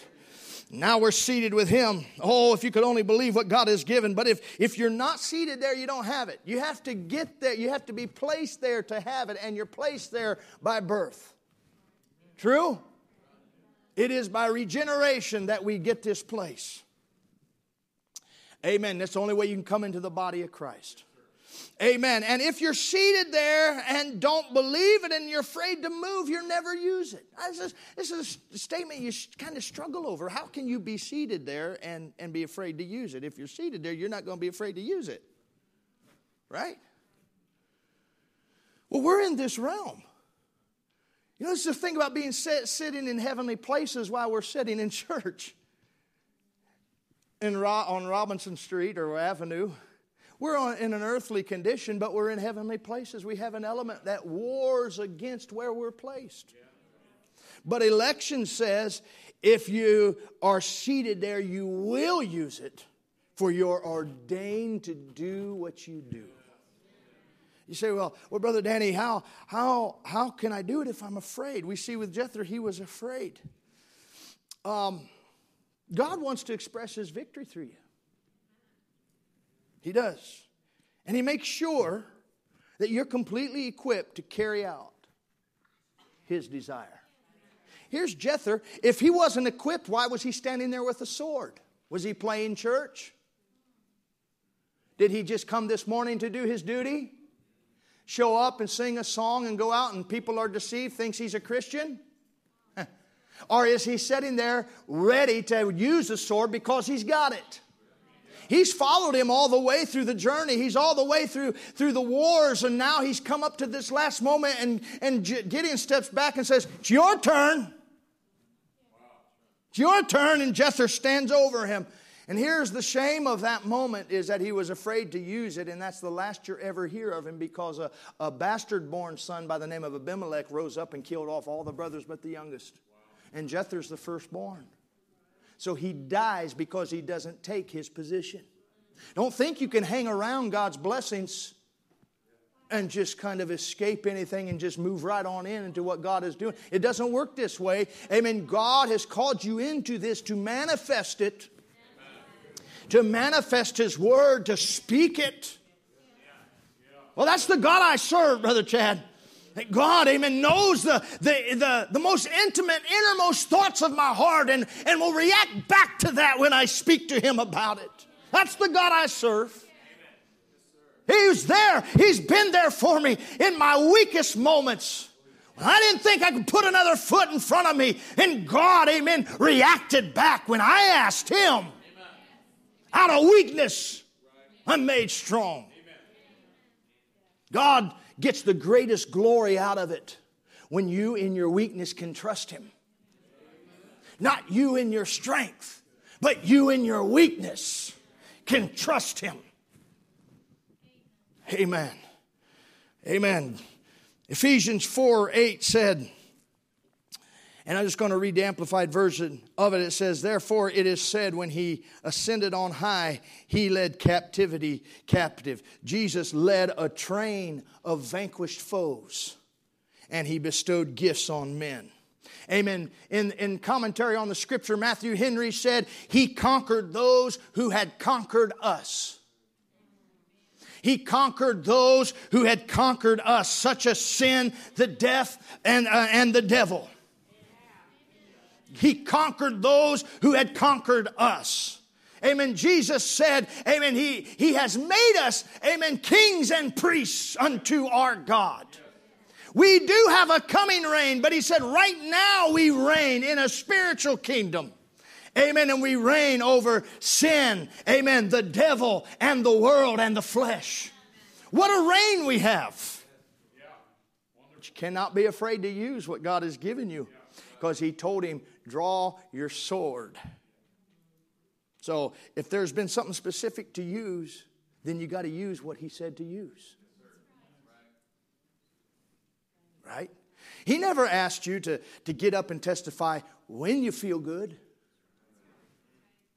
He asked you to do it when you didn't feel good. That's when you use your sword. He asked you to give a testimony, amen, to sing before the victory. Not after the victory. That's natural and that's easy. I think it's need for, uh, for us to understand faith a little bit.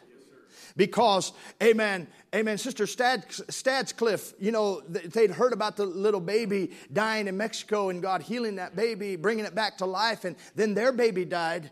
And, and they had enough faith in what God was doing through that prophet that they asked the doctors to, to hold that baby under oxygen, on, uh, and they would see if Brother Branham could fly over to Germany and pray for this baby. And, and Brother Branham sought the Lord, and God told him, Don't go. So he called him and said, You know, amen, they, uh, they, God told me not to go and said, and said uh, You know, perhaps he knows. Uh, he, he, God knows the future, so perhaps, you know, he, he, it's, it's better for the baby to go on than to stay. Sister Stadsklev asked, Brother Branham said, Brother Branham, was it because of my lack of faith that, that, that, that God didn't allow you to come and pray for my baby? Brother Branham says, No, you had great faith. Anybody can have faith when it's gone their way. But when it's all gone backwards and you still believe and you still stand, that's great faith. Amen. Brother Branham talked about that, and then he, he sent them, I don't know if you've ever heard it, but the, the, he sent them an audio letter uh, uh, uh, to console them and, and kind of place what had happened, and he told them about his own experience. He said, he said You know, I was coming down the hill the other day, and, and he said, I, I was thinking to myself, I could not go through what I had went through before, losing my wife and my daughter. I couldn't go through that again. And he said, Something spoke to me and said, But what about the thousands that have come to the Lord because of that testimony? Testimony of, of your wife laying dead and your baby dying and God not answering your prayer, dropping a black sheet down in front of you, and Satan moving up in your time of weakness, say, after all you have done for God. See, Satan tries to tell you that you deserve. You deserve everything that God has.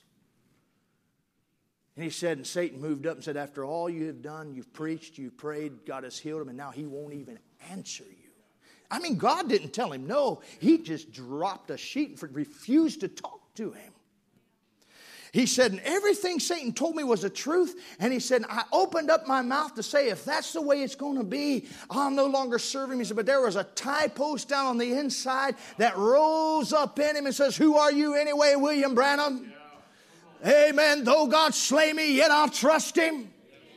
Amen. As Job said, I came and naked I come into the world and naked I go out.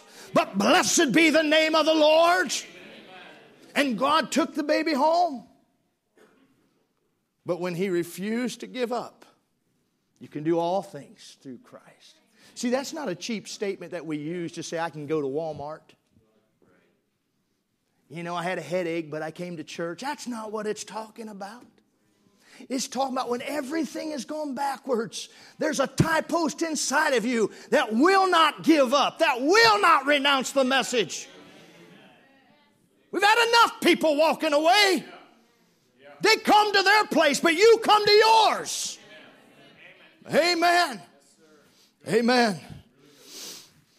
Amen. He said, All the thousands that come to Christ because of that testimony. You know, the tremendous statement, Brother Barry, that he made to them was, I told the Lord I'd go through it all again.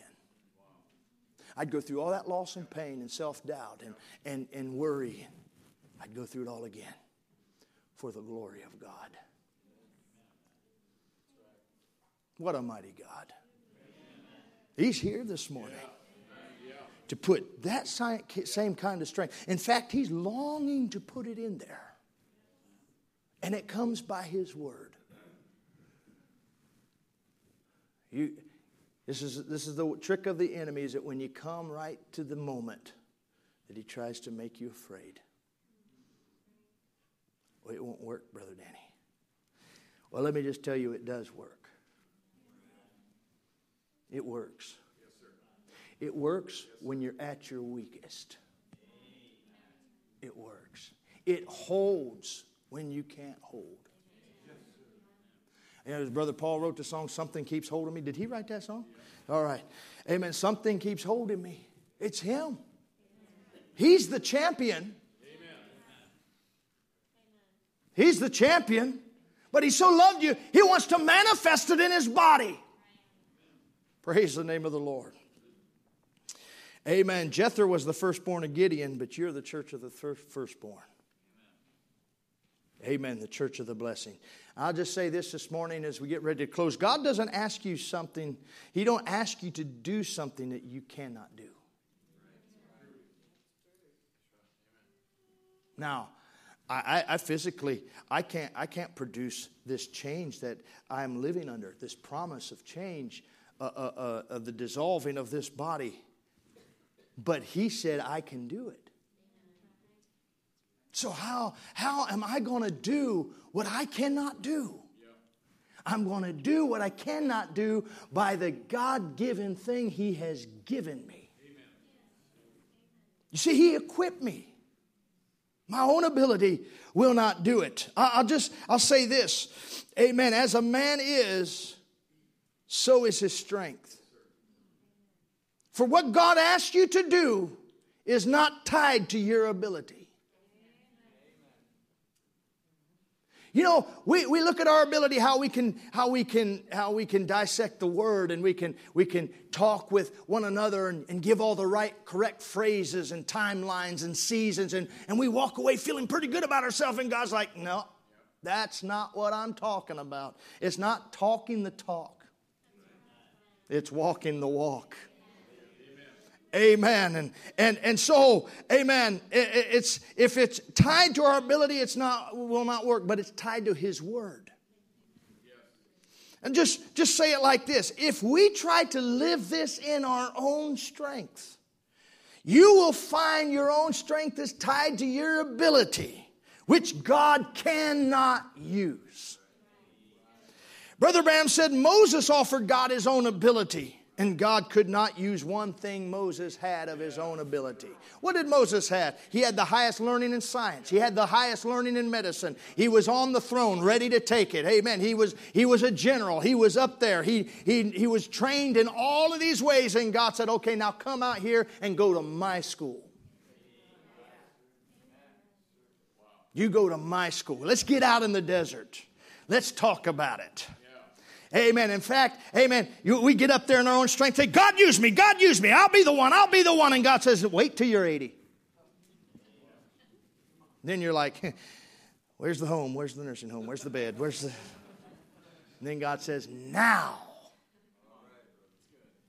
Now I can use you. That's the God I serve. Amen. Amen. Your ability will only get in the way of the will and power of God. But faith is tied to God. Amen. Amen. God bless you this morning. I, if I keep going, we're going to be real long, and I'll, I'll just try to finish this this evening. But God wants you, amen, to take what He has given you and use it. And some of you may have to lay down what you've been trying to use. And let God's word go to work. You know, we, we, try, we try to do things. We see wrongs that need to be righted and things that need to be done. And, and, and we try to put our own understanding and our own abilities, our own thoughts. You know, every we live in the days of IMO, in my opinion. And we have the platforms to express it to the highest levels. You can catch the attentions of officials at the highest levels by saying the right words, in your opinion. This is an hour where everybody can express it. They can say what they think about the preacher. And you know, you know, Barry, he's not a very good pastor. If he would just, if I was the pastor of this church, I would do things different than what Barry is doing. And uh, you're actually brother Barry, but I'm just, you know, I'm on a platform. And and you know, it's just that we get we second guess everything and don't realize things come by callings not by abilities. And if your ability, I had, I had, a person say one time, just let me be a deacon for one day and I'll straighten everything out. And I'm like, hey, why don't you leave? Because that ain't going to work. If you find a deacon straighten everything out in one day, you know what they did? you know what they did? They blew the church up. and every problem is straightened out. Nobody's alive to tell about it. Hallelujah. Amen. It's not our ability. It's not our opinion. God's not wanting your opinion. He wants you to say, Yes, Lord, that's true. I walk in what you said about it. Everything in my body is saying I can't be healed, but your word said, By my stripes, you are healed. So now I'm going to make that my testimony. That's my sword. My sword has already been given to me. But it takes strength to bring it to the heart of the enemy. So God don't only give you the sword, He'll give you His strength to bring it to the heart. But you got to have faith. You got to have faith to hold it there. And it can be a long time. You know, there's a scripture that says about one of David's mighty men stood in a, a, a, a field of lentils and he swung and killed the enemy until his hand clave to the sword right? It, was, it was, he had, he had so much uh, uh, muscle spasms and everything, he just couldn't let go. May that be the mighty men in here this evening, this morning. You just can't let go. You just keep moving it. Uh, It might have to be your family, whatever it is, but it's the Word. And God will honor His Word. His Spirit comes behind it. You know, our problem is, is we just try to run real fast, read, read a, a few things, and go out to work, and we, we, we totally are powerless to meet the enemy because we don't take God's strength to do it. Then you have to run back to God and ask for help because things are falling apart. And your family will begin to reflect your haste. And you can't do it that way. Listen, I have boys, and, and God, by His grace, has, has given me a wonderful family and boys that love the Lord and serve God and, and grandchildren now and everything. And that's the best blessing. That's the best blessing, is to have children that want God. That's the most important thing in their life. That's the only thing that cannot be taken from them. God has given me that. But when they're, they're coming up and, and, and, and they're going through things in life and, and, and they're struggling and whatever, and maybe somebody said something about I remember one time and somebody had said something about one of my boys, and, and it, was a, it was a terrible, terrible label to put on a person. Just something said that, you know, you can get real spiritual people to say, Well, the Lord told me you got this problem, and, and you find out it was a lie. You know, Brother Branham talked about that woman in 20th century prophet came up to her, came up and, and she is having all these nervous and heart problems. And, and he said, Well, the problem is it's a lie, and a preacher told a lie over you. And it's caused a whole problem in your church. And what it did, it caused her to have health problems, mental problems, and she's walking around thinking she's a witch because of a lie told over her. I had one of my sons, something happened like that years ago. And, and, and he, he came to me, he says, Dad, do, do, do, am I really this way? And I said, No, son, that's a lie. And I said, Let's go pray about it. And we got down and prayed, and I, I let him hear what I thought about him and what God thought about him. And we prayed till that thing was gone. You see, God will give you a sword, but you got to use it. You can't just say, I believe it. Amen. You can't just come to church and say amen. You got to put it in. When those kings are before you and need to be destroyed, you got to destroy them then. Use what God has given you, it'll work. This is a weapon, amen, that is discerner of the thoughts and intents of the heart. It'll cut where you can't see. But you got to push it and believe it's going there. It'll do it in the name of the Lord. Stand to your feet. Hallelujah. Do you love Him? Amen. You're a wonderful group to preach to. We appreciate you and we love you with the love of the Lord. And I, am just, I'm just so happy to be just be speaking about a message that is alive. That is real. You know, everything now is on YouTube and, and all of that. And, and just recently, they put the, put the church up that we come out of in YouTube on, on the Mennonite church. And sometimes I just go back to look at that and say, Lord, thank you. Thank you, Lord. I too could be in darkness. I too could be eh, dead. But Lord, you are rich in mercy have brought me into a good land that wherever I look belongs to me. Oh Lord, I do not want to be afraid. Amen. To use, I want to be known, Lord, in heaven. Not so important on earth, but in heaven as a champion. As a champion.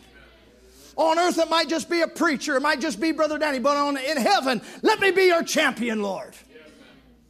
Let me honor your word by believing it. This is the character of God, is that he could he'd, he'd take, he'd take moments of time and he'll train you for that one moment. And it might be the most important time of your life. When you get to heaven, ask John the Baptist about it.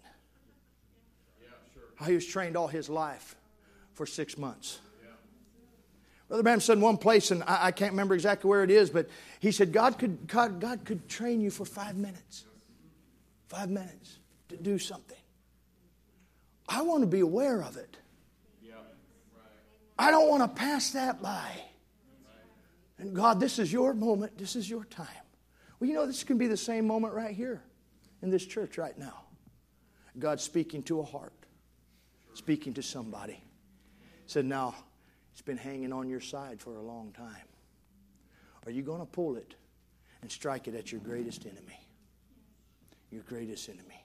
I just want to see you do it. That's what he speaks to you as. Will you believe me?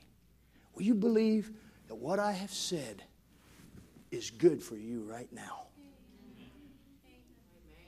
I wonder if we could bow our heads. Maybe you just, you, you, know in your own heart and how God speaks to you, you just want to lift your hand and say, Brother Danny, I, I, I stand in the position of that firstborn son that he wants me, he wants me to just draw what he has given me and destroy the enemy. Destroy the enemy. This is going to be my first step is by lifting my hand and saying, God, I'm honoring you this morning. You spoke to my heart. I, I've heard your word. I, I don't, I, I now am speaking to you, Lord. Manifest through me. Amen. What you have spoken to me. If you said in your word that was what was in your great mind is now in the hearts of God's people, then Lord, here's my heart. Here's my heart. Father, every hand that is raised, you see the need beneath that hand. You sent your word and you healed our diseases, Father. Lord, you're the mighty God. You're the everlasting Father. You're the Prince of Peace, Lord. As we take these words in this situation, Lord, and barely scratch the surface of it, but God, can you just take it and, and put it in their hearts and make sense of it, Lord, to them? Lord, that you just draw them. Lord, sometimes things are preached at that moment. They don't realize why, but in Lord, in the next day or next day or two, something takes place in their life. They're, oh, God was speaking to me of this. He was warning me of this. Oh, God, I want to take and stop and take a moment and thank you for speaking to me, Lord. And Lord, I've lifted my hand. And I just say, Lord, I just say this in a simple way strengthen my hands for war. Strengthen my hands for war. Strengthen my hands, Lord. Whether, amen, it's before my family. Maybe I haven't held the right witness before my family. Uh, Lord, Lord, I, maybe I'm a church Christian, but make me a Christian wherever I'm at, Lord. On the job, Lord. Uh, just really live through me, Father. You, did, you didn't make me just to come and sit in a church, but Lord, this message must be spoken of and talked about. You've made us living epistles, read and known of all men, Father. I'm inviting you, Lord. Live through me, Father. Manifest through me, Lord. Oh God, I've always asked you for, for things. I've asked you for health. I've asked you for blessings. I've, I've asked for my ways many times. Lord, I'm asking you now, have your way. Have your way in my life, Lord. Amen. Let this sword be used for what it was intended to be used for, Father. And I ask this, Lord, in Jesus' name. And I, uh, Lord, I speak that blessing, Father, over your people for the glory of God in Jesus' name. Amen and amen. Do you know the song, I Love You, Lord, for His mercies never fail? Let's sing that. You don't know it. Yeah, yeah, we don't. Yeah. I love you, Lord. Yeah. For your mercy never fails me. All my days. All my days. I've been held in your hand. From the moment that I wake up until I lay my head,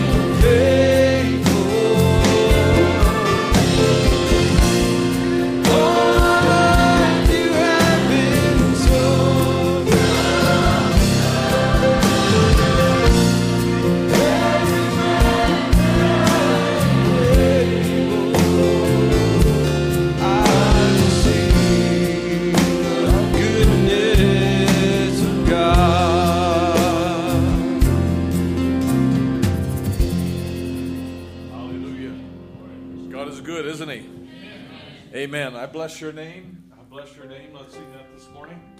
I'll tell you what, saints of God, I, I just, I'm not sure if I could, uh, you could have ordered a more fitting word for today.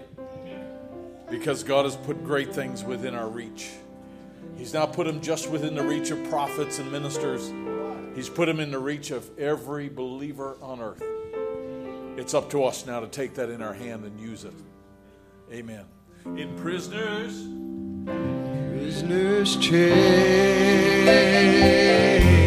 with bleeding stripes.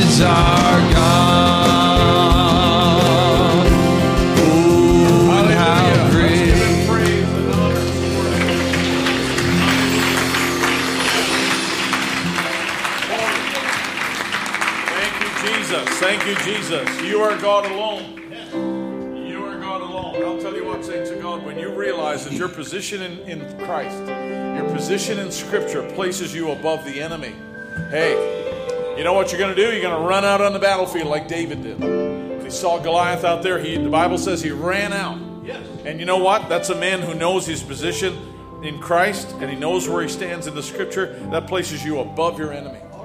Wow. I'll tell you what. That's, that's where it's writing down putting on your fridge. You're not a God. You are not a God created. not a God dependent on any mortal man. You are not a God in need of anything we can give by your plan. And that's just the way it is.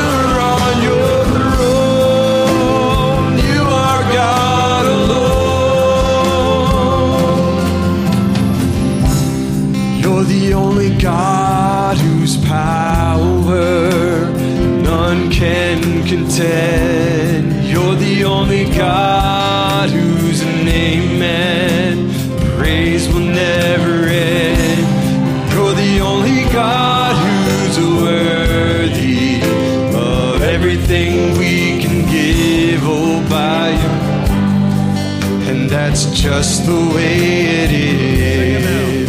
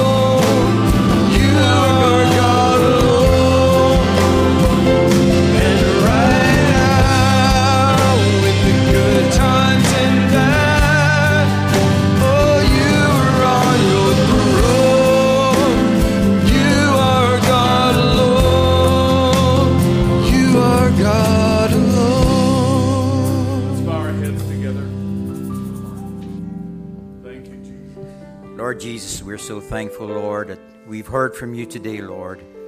We can walk out of here and say, Lord, you have spoken. We thank you, Lord, for speaking through your servant, Lord. And I pray, Lord Jesus, help us, Father, to take our sword, Lord, and as you intended and you've equipped us to, Lord, to take it to the enemy, Father. And help us, Lord, that we'll love you more each day, Lord, as we see your word, as you reveal it to us, Father, that we go forward.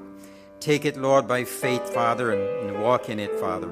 And we thank you for caring for us, Lord, for many things, Lord, that's on our hearts, Lord, that we were not sure about. And we had questions about, Lord, how simply you'd come, Lord, and minister your word and, and answer questions, Father. We're so thankful for that, Lord, of you equipped us. We give you glory and praise, Lord, and pray that you go with us. And Lord, may this same Spirit, Lord, your Holy Spirit be here tonight, Father, to minister, Lord, and to reveal to us your will. We thank you, Father, in Jesus' name. Amen. Hallelujah. How many are glad you came to church today? Amen. Amen. God bless you. Five o'clock tonight. Come a little early and, and pray before the service begins. And uh, I'm just looking forward to what God has for us tonight. Amen. Remember Brother Samuel and his family, and uh, we just trust that the Lord will continue to minister to them today. Let's sing that as we leave today, and uh, you're welcome to fellowship. If you want to linger a little bit in service, you certainly can. And uh, may God bless you. You're not a God created by you. Sing it as you go this morning.